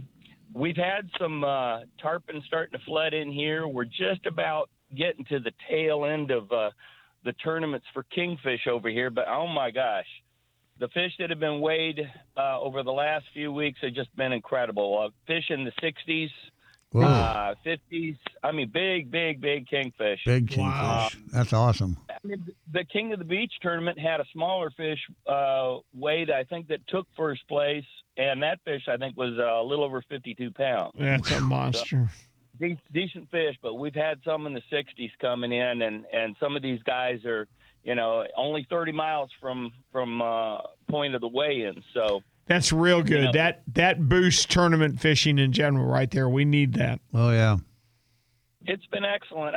But as far as most of the other fishing around here is concerned, due to the fact that Southwest Florida had such a horrific red tide last year, I heard Lisa mention that they've closed snook trout and redfish here. I kind of wish, I have no problem with them closing the fishery for those fish based on what I've seen, except for the fact that the snook have rebounded in a big way and a big hurry. Good. I'm just hoping that the poaching factor will not be an issue. We just don't seem to have enough enforcement on the water. I mean, I'm out there all the time, and I think I've been stopped maybe 2 or 3 times in the last 10 years. Yeah, Ray, can you hold your heartbreak? I think so. Okay, all right. We got to step aside for a break. When we get back, we'll be wrapping it up with Captain Ray Markham, my good friend from over in the Terracea area. Chris the Alligator Hunter, you'll be next with more Florida Sports Magazine Live right after this.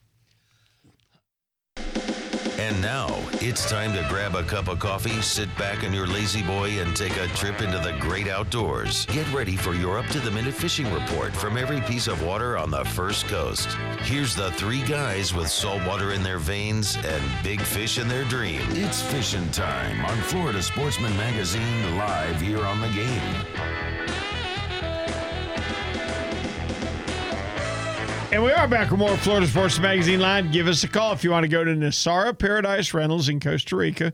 We're going to draw one of 4 names here in just a few minutes. We're almost time, but we wanted to get this question in. The question is, what vessel, when anchored at night, would not be required to show an anchor light?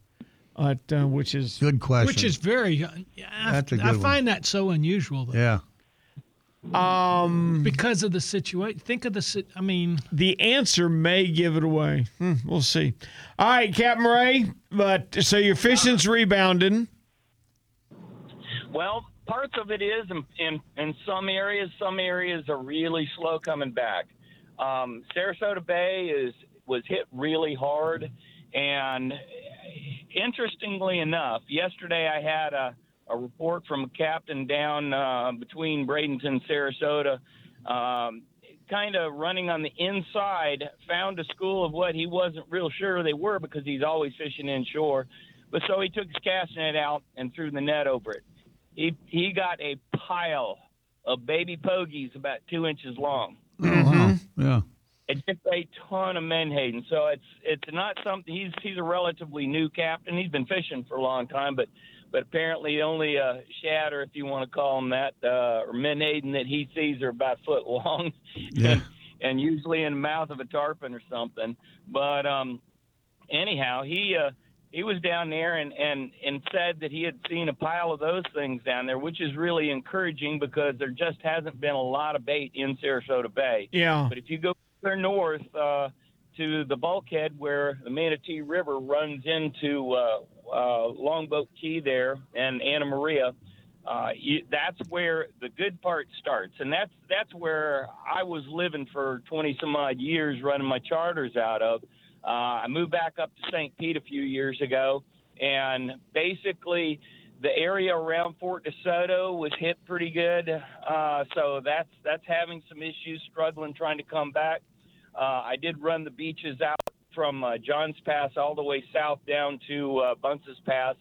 And I saw a few tarpon rolling out there, but they have not really come in good there yet.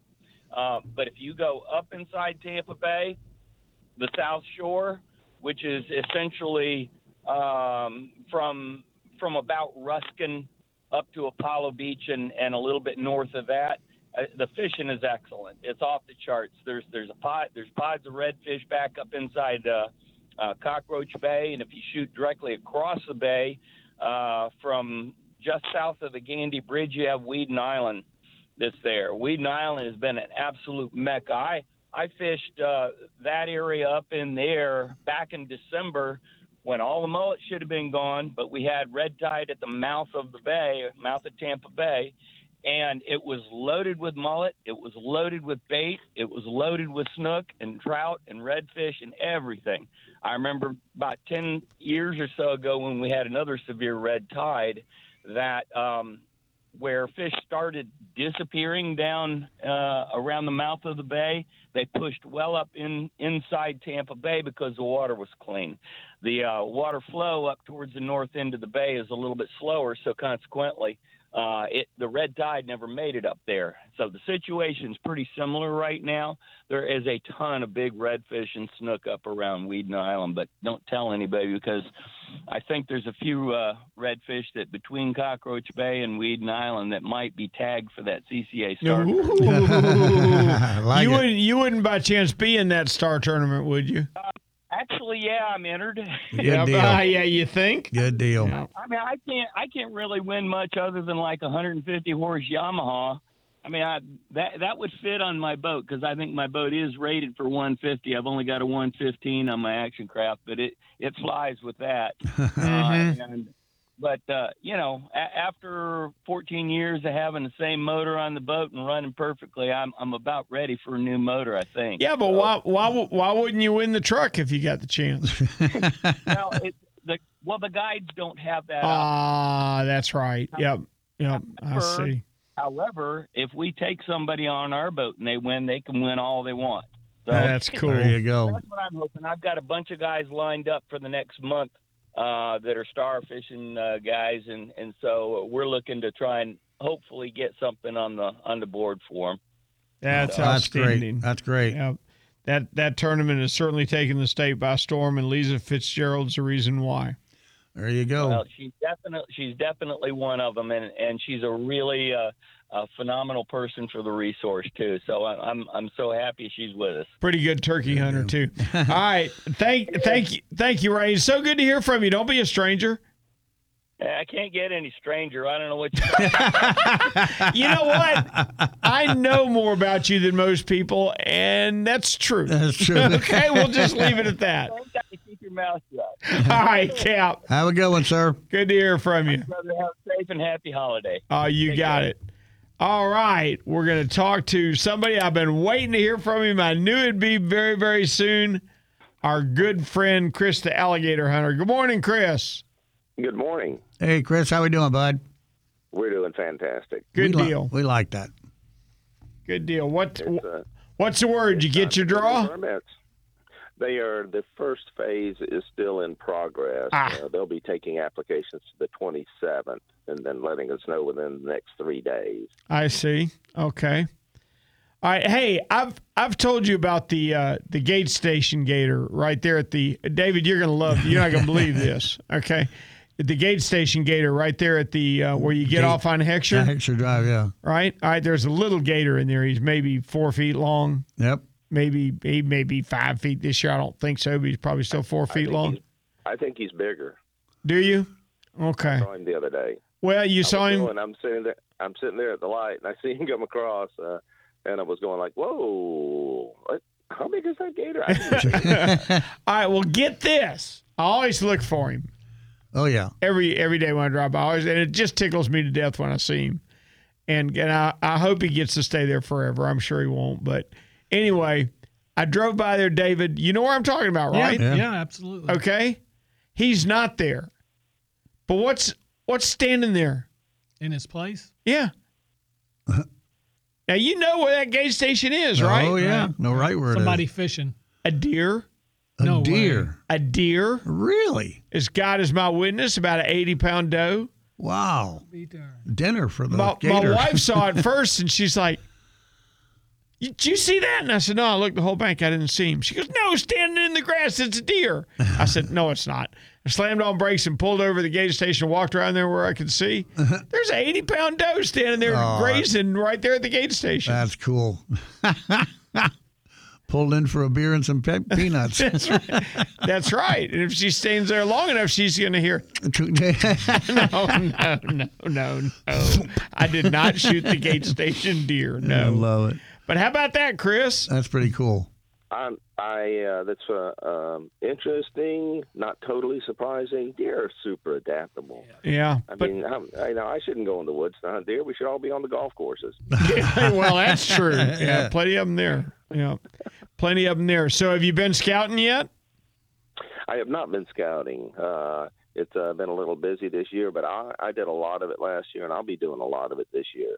But I kind of want to see if I get something on this first phase. There'll be 4 phases, and this one's wrapped up in 2 days. So Though I have done some riding around chickens and boat ramps out on my motorcycle. Mm-hmm. Oh, there you go. Places that I haven't been to. And you can hit a lot of boat ramps and say, okay, how far is this? What does it look like? Can I put a boat in there? What does it cost? It was fun. Okay. All right. We're getting on the boat here very shortly. So your very favorite tag to get would be Crescent, right? You still like that the best? Of course, I've done that forever, but we hunted Palatka South. I didn't get a tag, but some of my friends did. I really like that area, from Palatka down to Buffalo Bluff Bridge. Mm-hmm. That was a nice area. Okay, you saw a lot of gators there? Yeah. Yeah, okay. Yeah, Crescent, the only thing about Crescent is it still getting as much pressure as it was when I was with you? I was looking at the numbers, and from last year, the stayed about stable. So Crescent, let's see, 87 permits. That's not that bad. Yeah, okay. So they added a number of permits, like 1,000 permits to the county areas last year, and they added those this year. So St. Johns County went from 194 to 291. I'm not sure there are that many gators in St. Johns County. Wow. Wow. That's a lot of hunters per gator, that's for sure. Okay. You're going to be walking across the river on the boats. Yeah, it sounds that way to me. All right, Chris, well, keep us posted. Let us know what you get, okay? I sure will. Have a good one, sir. All right, we got to step aside for a break. When we get back, Heidi, Bill, and Rick are lined up waiting to answer the question.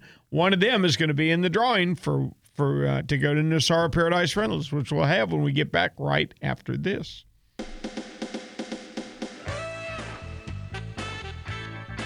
Now back to Florida Sportsman Magazine Live. To join today's show, call 448-0930, 97.3 The Game.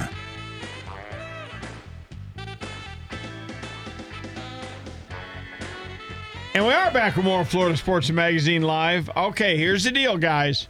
All right, we have three qualifiers right now. Roger Beal, let's see, Ezekiel, Pam Foster, and we've got our fourth one that we're probably going to get out of these next few callers, and we're going to draw somebody that's going into Nosara Paradise Rentals. Oh, by the way, I would be one of those people. I'm going August 17th. All right, let's go talk to Heidi. Good morning, Heidi. Good morning, Heidi. How are you? Hey. How are we doing, Heidi? I'm great. How are you? Good morning. Doing outstanding. How's the nursing business? Oh, my God. Got my butt kicked real hard last night. As a matter of fact, left an hour late. Let me ask you a question, okay? Yeah. I've been putting together things. I'm working on an article for the magazine about whether that the weather service doesn't know about or doesn't tell you about, like George's famous old saying, if you go out in the morning, there's no dew on your truck, you're not going fishing. Yeah. Okay. Oh, if there's dew on your truck, you're going fishing.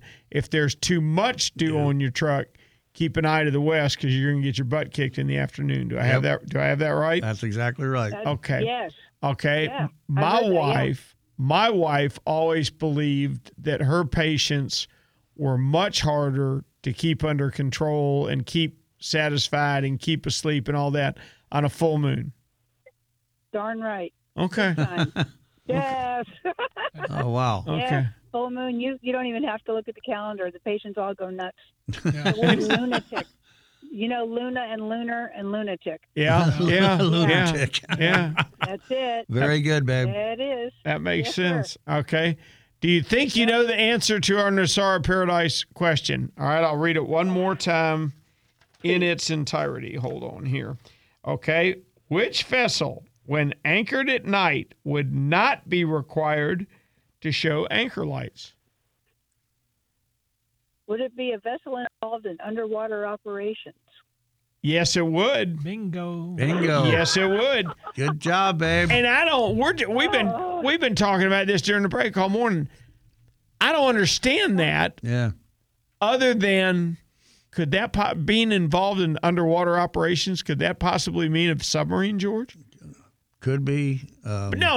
It's anchored. Submarines don't anchor. Yeah. Vessel. So if you're tending to something under the water, like, you know, something that's down on the bottom or something, I really couldn't figure. But yeah, it doesn't make sense. You know.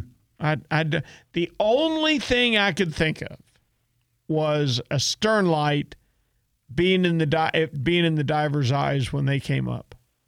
Yeah, but let's see. That's the only thing that even makes any kind of sense to me. But anyway, that is the question. That is the answer. You better listen for the next few minutes because you are one of four people that have qualified to go to Nosara Paradise Rentals. Excellent. Good. Oh, my gosh. Thank you. Yeah, we're still on the way home from work. We haven't even gotten home yet. Okay. So, yeah. Good luck. All right. Good luck. Thank you, Heidi. Oh, thank you. Fingers are crossed. Thank you so much. Okay. Let's go to Bill. Good morning, Bill. How we doing? Fantastic. I got to fish 3 days this week. So there ain't nothing wrong with that, Cap. That's a full week. Yeah, it is. It's getting hot, though. Holy cow. Yeah, yeah. Going to have to switch to nighttime pretty soon. What'd you catch? I was catching flounders this week. I didn't really get on the, you know, my buddies, one of them caught 14, and of course the guy at the bait shop, Matt, he said he caught 20. Somebody slapped Matt upside the head for him, wouldn't he? Hey, you know what? And he showed him to me. He had slap him twice. Yeah. Yeah. It's like he's telling me the truth, so that's kind of depressing, but I got a 20-inch flounder yesterday, so that was kind of fun. That's a good one. That's a good one. Yeah. Yeah, and then I got 2 4-inchers. So, yeah. I don't know that I've caught a 4-incher. Caught a few 6s. Yeah, it looked like half a flip flop. The one I caught. It was like, oh my flip-flop. That's funny. That's cute.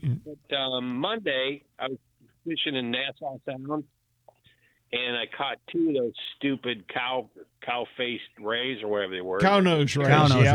Mm-hmm. Oh, my gosh. But then, so I'm fishing with mud minnows. So I got a 3-inch mud minnow on. I toss out a mini no-brainer with a mud minnow on it, and I'm texting somebody. I get done, I pick up my rod, and I got a bite. And holy cow, the line just takes off. You know, worse than a bull red. I'm like, what the heck is this? So I set the hook. Of course, probably already set. And a 5-foot spinner shark comes out of the water. Oh, yeah. Wow. How about that? There's been a bunch of them around. Oh, my God. Well, of course, as soon as he rolled, he broke my 12-pound test leader, which that amazed me. Shocking development. Yeah. Yeah. So, pretty cool. Where were you? Where were you?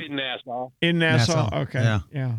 I just kind of pulled over along the shore. There was kind of a bay or flat area and by some condominiums, and I don't know what he was thinking. He was looking for something to pick his teeth, some little bones. There you go. Yeah. I've been getting, I got a 24-inch trout 2 weeks ago. I got a 22-inch trout, I think Wednesday. It was the only trout I caught. I really cried about letting them go, but I did. It's been great. Bill, is your policy what so many of the guides have adopted? They don't keep one over 20 inches?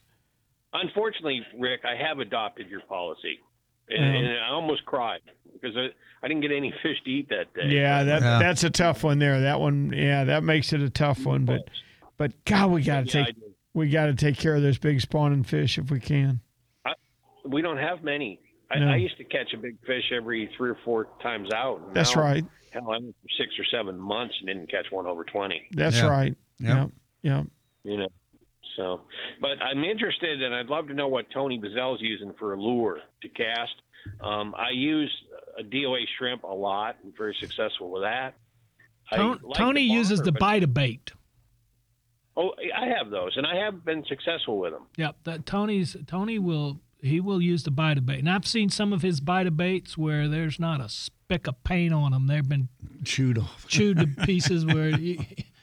That's awesome. You know, so color doesn't matter then, huh? I've always thought that. I've always not, you know, on some of those lures, they still see them. Well, I like the bomber, but it's like casting a potato chip. Yeah. Uh-huh. But now, wait a minute, David. You're saying color doesn't matter, but you're pretty picky on your grub colors. Not super picky. I mean, I don't think color matters as much as hue.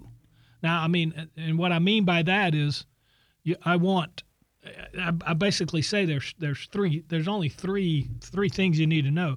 It's either going to be something bright like your whites and your chartreuse, something neutral, which is like your natural colors, your gray, and then something black. And that's it.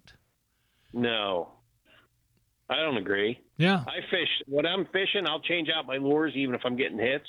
You know, if you're on a bunch of fish and I have a honey hole that I'd take you, but I have to kill you afterwards. And I was limited out with trout with some regularity, but I change while I'm fishing. And one day I found a gray with a light silver bottom was best. And the next day it was a coffee with a red fleck in it was best. And they were the same hue. They were right. Both dark, but it seemed to make a big difference. Well, they now, not to be confused, that fish will, especially trout. Are we talking trout? Yes. Trout. They will. Yeah. Now, I've learned this in Louisiana. You can get to where they'll turn off of a color. If you beat them up on a color, all of a sudden it's like you're not catching anything. You change the color out, go back down there, boom, you'll start catching them again. But as far as what I'm saying is, basically that's what you're looking for in your tackle box. You should have those three categories covered. Sometimes I'll open people's tackle box and all I see are the bright colors. And I'm like, right. You don't have anything black? Well, no, why do I need something black? Well, maybe you ought to start trying fishing with it. Or they won't have anything gray or root beer.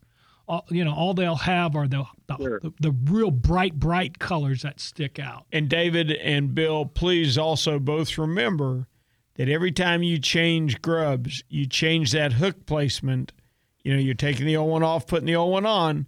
That hook ain't coming out the exact same place it was a minute ago, and that lure is swimming different. Swims different, yep. Yeah, I mean, all of a sudden the purple's not working, but the black is.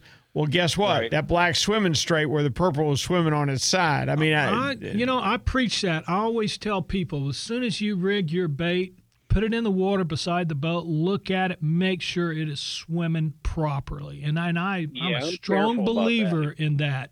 And I rig mine every time I rig my baits. They're pretty much should be rigged exactly the same. With the DOA cowl, on the back of the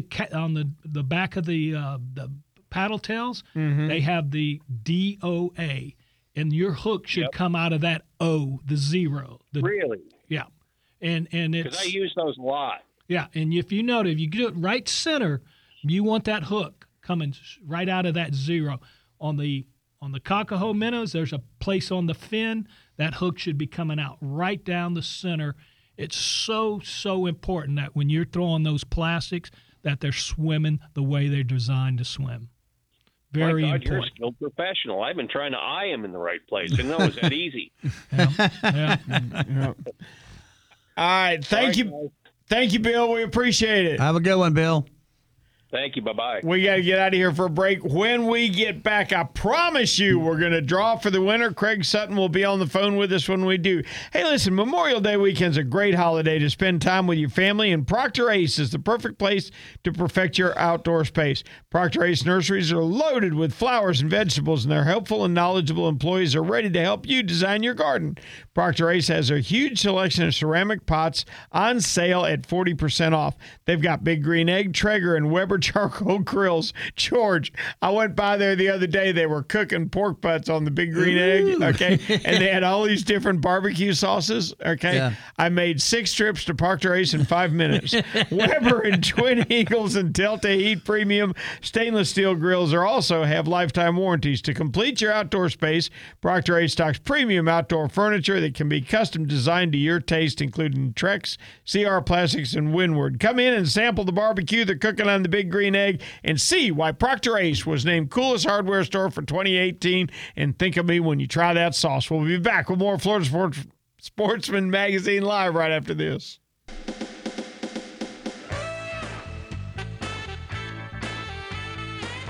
Now back to Florida Sportsman Magazine Live. To join today's show, call 448-0930, 97.3 The Game. And we are back with what has been one packed out Saturday morning. Now, I'm going to tell you what, our apologies to the people we couldn't get to And our apologies for trying all morning to get Craig on the line, but we finally got him. Good morning, Craig. Good morning, guys. How y'all doing? We're doing outstanding, doing great, buddy. Got the A-team there today, huh? You know, Craig, there's – you know that song by the Eagles, Peaceful, Easy Feeling? Why does that keep coming to mind this morning? I got a peaceful, easy feeling. I like it. Yeah, I wonder what's different about today's show. Roger's out there catching monster kingfish. Yeah, that could be. Hey, Craig, I heard a 4 over 40 on the beach this week. I know. I heard you earlier saying. How about that? Including a 48. That's cool. Yeah. A 48. Yeah. Ooh. Yeah. Ooh. I can't wait, man. I got this weekend. I'm gonna fish Sunday and Monday at the ledge, and then one more weekend out there, and then here comes the beach. Take all the outriders off and put my buggy whips on. Craig, what are you seeing out at the ledge? Are you still getting them? Still mahi or? Man, I don't know. They just probably got more of a report than I do. I went the weekend. Yeah, it was tough. It was tough yesterday. Robert said he quit at noon and went in and bottom fished. He had two gaffers. Now, one of his gaffers was an easy, was an even 40, which is a good one. Good one, yeah. But he only had one other gaffer in four bailers, and he said he was top boat. Craig, it seems to me like we used to be able to count on them May 1st, and we couldn't count on them after June 31st. Does it seem to you like they leave earlier than they used to? No, I don't know. I mean, I don't go out there anymore after the first couple of days of June. I always get on the beach and stay there until the end of July, and then head back out there late August or September, but. So I don't know. I know if I'm going to fish end of June, I'm going to go to deep water, usually. Get away from those barracudas. But, was Robert say the weeds were real bad? Yeah, it's funny you mentioned that because he did. He said by noon we were just done shagging weeds, that it was it was just so hard. And it's been hard all year. And, Craig, my question is, in the big picture, is that a good thing or a bad thing? Oh, I think it's a good thing. Yeah. You were talking about earlier, it gives the fish someplace to hide, refuge, and food source, and makes more of them survive. But let me tell you what we did last Sunday in Costa Rica, me and Miss Alexandra. We went out on the Harvester, which we changed that boat over to a 250 instead of the 200. We just wore the 200 out, but boy, it changed the heck out of that boat. I mean. Okay, were you, more importantly, before this report starts, were you chaperoned? Very good. Well, this time of year we're debris fishing. We're fishing some kind of trash or something floating, plus the porpoise pods too, but the debris is pretty consistent this time of year. And they've gotten together with all the charter guys out of Guanacaste, are sharing information. When they fish debris, they're plotting how fast it's moving, and then they're kind of passing it along to the guys further south or further north of them. So we fished this on Friday, I was telling you about. We fished a net that was floating down that came down from Flamingo that had marlin stacked up like cordwood, and all the yellowfin and mahi-mahi you could ever imagine. I mean, just crazy numbers. But we went out on Sunday, the day after the full moon. We went 2 for 3 on the sails, moved over to this hatch floating. It was a 4 by 6 hatch, and you'd see the mahi-mahi showering about every minute or two. and I thought at first when we pulled up, the first maybe 500 yards from it was pretty much the school of mahi. They were acres and acres of these 3, 4, 5 pound mahi with yellowfin, 2, 3, 4 pound yellowfin underneath them, with the bonita underneath those, and then the rainbow runners. But I'm talking millions and millions. Wow. I couldn't believe it. I mean, just that. A half a mile away from the debris, you'd see them come up showering. That's incredible. That's fantastic. Oh, it's just, and the thing is, those fish are going to be coming back by us, in another 2 or 3 or 4 months when they're 15 pounds. And it's, I mean, our Dorado fishing has gotten so good the last 4 or 5 years, along with the yellowfin. You know, before they started enforcing the seine net boats had to be 40 miles out and couldn't come in close, we would get the same size yellowfin and dorado in the same areas. You know, we wouldn't get a big one mixed in with them. Now, the last 3 years, we're getting these big ones mixed in with the small ones. And I think last week we caught 2 of those big floor sweepers. One was probably not over 40, but he was real close. We got a picture of him laying on the deck, and he's as long as the girl that caught him, a girl, Barbara, out of Fort Lauderdale. Yeah, I mean, it's a charter boat's dream. But we put those live yellowfin out. We caught 2 dolphin, 118, 119, and then the little blue about 250 come in. Sweet. Oh, yeah. It was, and the thing was, in the afternoon, nobody was catching the marlin. There was 3 boats working it. Not going to say the names of the other boats, but they were working it, but they're pulling baits. I'm like, you know, put the live baits out and watch these fish just eat them like there's no tomorrow. I told y'all last Saturday about that big blue that Alex and the Harvester caught. Had 3 baits, 3 lines, and 3 hooks in his mouth all at the same time. They caught him on 3 rod. That's a hungry fish there.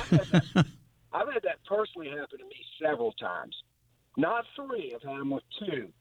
But, I mean, that's pretty doggone aggressive fish. That's awesome, Yeah, but, I mean, it just, you know, couldn't get any better, man. It just, you know, I mean, and the day after the full moon. And we were tracking how fast the debris was moving. The day before, it was tracking 3.5 miles an hour, or on Friday, the day before the full moon was 3.5 miles an hour. But the day after the full moon, it was tracking 2 miles an hour. Yeah. Yeah, that would make sense. Current smoking it, yeah. Yeah, well, I mean, but, you know, in a 48-hour period, we're talking it's changing almost in half. But, you know, it's just things change quick down there. I guess that has a lot to do with why the fishing's so good. But they But, you know, it's going to – I believe it's just going to get better and better and better all spring. And we should have – I mean, excuse me, all summer down – it's the fall down there, but summer here. But, Ricky, I can't wait for you guys to get down there. Yeah, I got to tell you, Craig, you just brought up a point right there that I meant to make a while ago. I was William Myers, my good friend, invited me to go to the ledge recently, and I made my calls the night before and got the report from Billy Hunsicker, the worst charter he had ever had. You could not troll for the weeds, okay? And finally, he struggled through. He caught one, like, 4-pound blackfin tuna and a couple of barracuda or whatever. Yeah. Just the worst. And I talked to Craig, I think I talked to you, and you had struggled terribly just getting bites, right?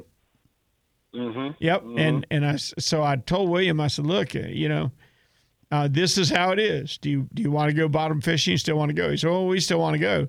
Well, that Gulf Stream and so many currents in the ocean are moving 3 and 4 miles an hour all the time. So when you fish that body of water at 6 a.m. on Monday morning, at 6 a.m. on Tuesday morning, it's off of Brunswick. It's different, yeah. You see what I'm saying?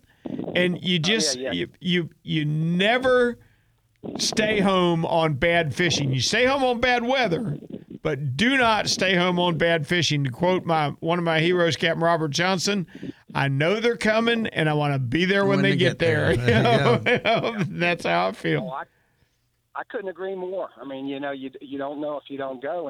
And I'll never forget one day, it was probably 2, maybe 3 years ago, we had all boats fishing, all boats full days.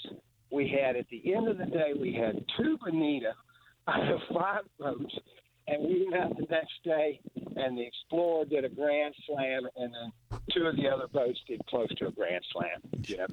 You know, you always get 2 legs of the grand slam. You can't getting that third one's a different issue, but you know, you just never know.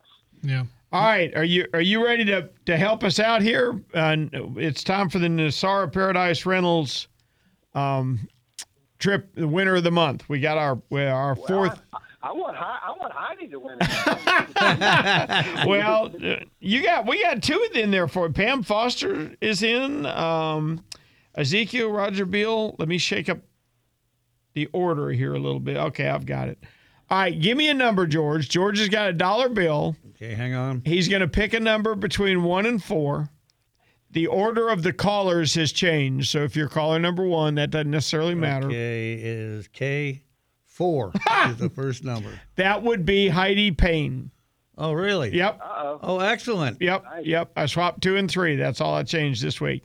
Now, while we have you on the line, Craig, we've had questions come up that only you can answer, okay? Okay. It is my opinion that we can only have one caller out of an immediate family. And I want to know your quality. Right. Do what? Yeah, that sounds about right. But whatever y'all want to do is fine with me. Okay. And the people that have won it so far have been just super nice. I've already got 2 of them already booked. Yep. That's awesome. And I spoke with last month's Pete Martins this morning, or yesterday, I guess, and he's been sick, but he said he's been in touch with you by email. Oh, okay. So, good. Yeah, he has. Okay. Yeah, all right. So. Good. All right, and so our fourth winner then is Heidi Payne. That's cool. Woo! Where's that chaperone again? Yeah. All right, you better take Miss Alexandra along when Heidi goes. Oh, you better believe it. I take her. She's a regular down there. She was down there with me last week, and we put her on the bait on the little spoon, the bait pole. She stayed on that thing all day long. That's Debbie Riles. That's Debbie Riles will sit there and catch blue runners for you all day long. There ain't no doubt. We were 30 miles out on the 23-foot boat in about 3 to 4 foot seas, getting splashed. Shoo! And the smile never left her face, laughing. And she's a little bit late for pretty much everything but fishing. Yep. She ain't late, man. She comes out, she's ready to go. Is she asking about me? Yeah, she wanted to know if you were going to be there in August. Okay. Is she going to be there in August? Oh, yeah. All right, let me go ahead and pay for that airplane ticket. All right, thank you, Craig. Have a good one, Craig. Good job, buddy. We'll see you, buddy. Happy Memorial Day. All right, we got to step aside for a break. When we get back, we'll put a wrap on what has been a really busy Saturday morning and a lot of fun. Give us a call at 448-0930. More Florida Sportsman Magazine live right after this. Heidi Payne, you're going to Costa Rica.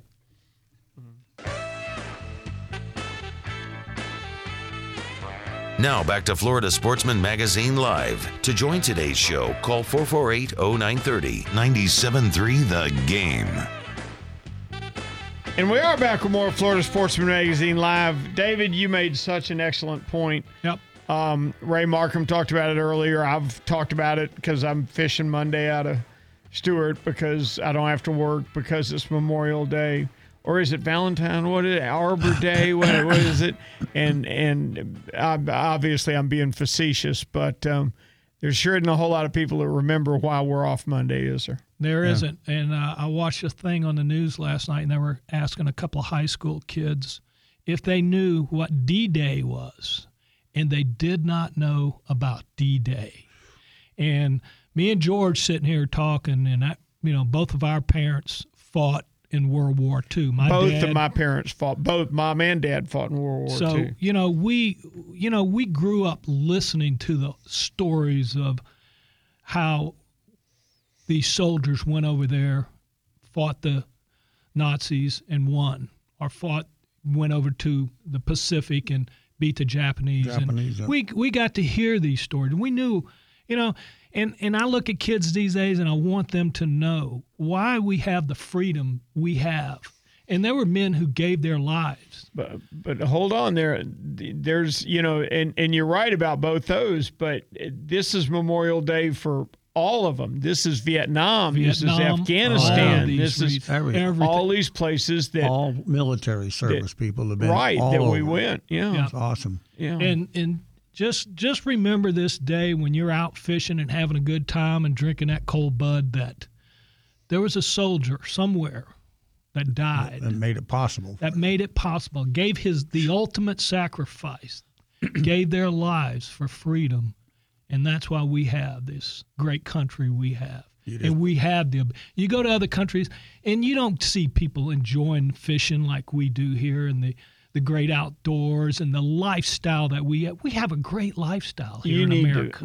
America is a great country. Well, you're wrong there. Well, I know. Because Alexandria Ocasio-Cortez already told me that America is not a great country, and that the reason the millennials are unhappy is they've never known the prosperity that we talk about. Really? No, those people scare me. They scare the heck out of me, man. But just remember this weekend, just take the time to either thank a soldier that's out there and or give thoughts to the guys who did give the ultimate sacrifice for this country. That's awesome. My dad was a driver for a general in Berlin, and there was a small town outside of Berlin, and they had decided that it was clear, you know, that the Nazis were out of there, and they drove right down the main street of the town and went in, and the troops followed them, and all hell came raining down on the troops. They had let my dad and the general go through, so they wouldn't give away their positions.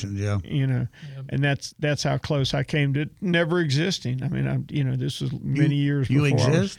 This was many years before I was born. Obviously, but we could probably all of us were lucky to be here. I know I was. My dad was in the 21st Infantry. Fought with General Patton. He started out in North Africa and ended up in Germany, and was wounded halfway through in Anzio.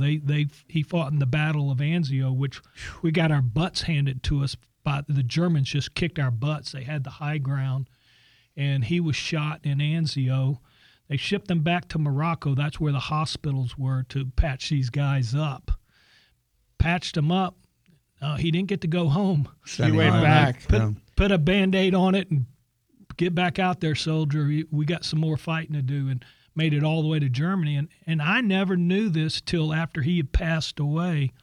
Well, my dad received the Bronze Star, and I never knew why. I thought it was because just he fought in the battle. And he also had the coup de grace. He had a bunch of medals and stuff, the Purple Heart and all these things. And just never really, he wasn't a guy that was going to brag about it or talk about it. They never talked about it. My brother has a Bronze Star. Yeah. He was a fire base commander on the Ho Chi Minh Trail. And I asked him, what was that about? He said, good timing. And that was it. Yeah. He won't talk about it other than that. But it's just, oh my gosh, my nephew mapped out the route from Kuwait to Baghdad with military intelligence and Desert Storm. So I come from a long line, and then there's me. I mean, that's just how it is. What are you looking forward to fishing this week, David? Well, I love it, and I don't. The water temperature's up. It passed the 80-degree mark this week. 81 degrees on the beach right now. Yeah, it hit that 80-degree mark, which is, everybody asks me, what temperature? I like that 65, 75 temperature range. Sure. Yeah. And, we're in the 80s now. It's going to be a little tougher. Get out early in the morning. Get your stuff done early. Be home by 11. Heard the night fishing, had some reports on night fishing. A lot, it's starting to get active, starting to get really good. I love doing that. But I'm going to keep pounding the reds, keep working that deep water. I think I'm onto something here. I think that cooler water is going to hold more fish. And I'm going to keep working these deep ledges off the intercoastal and keep catching these oversized reds. I love it. Yeah, that's fun. Yeah, it is. My best fishing from now on, gosh, it's hard to believe this is only May and it's that hot. I keep saying from now on through August is what I'm thinking, but from now on it has been hit a spot, get your bites, and get out of there. Yeah. I never seem to get a sustained bite once we get up around this water temp. Has that been your experience? Well, yeah. I mean, it's, I hate fishing hot water.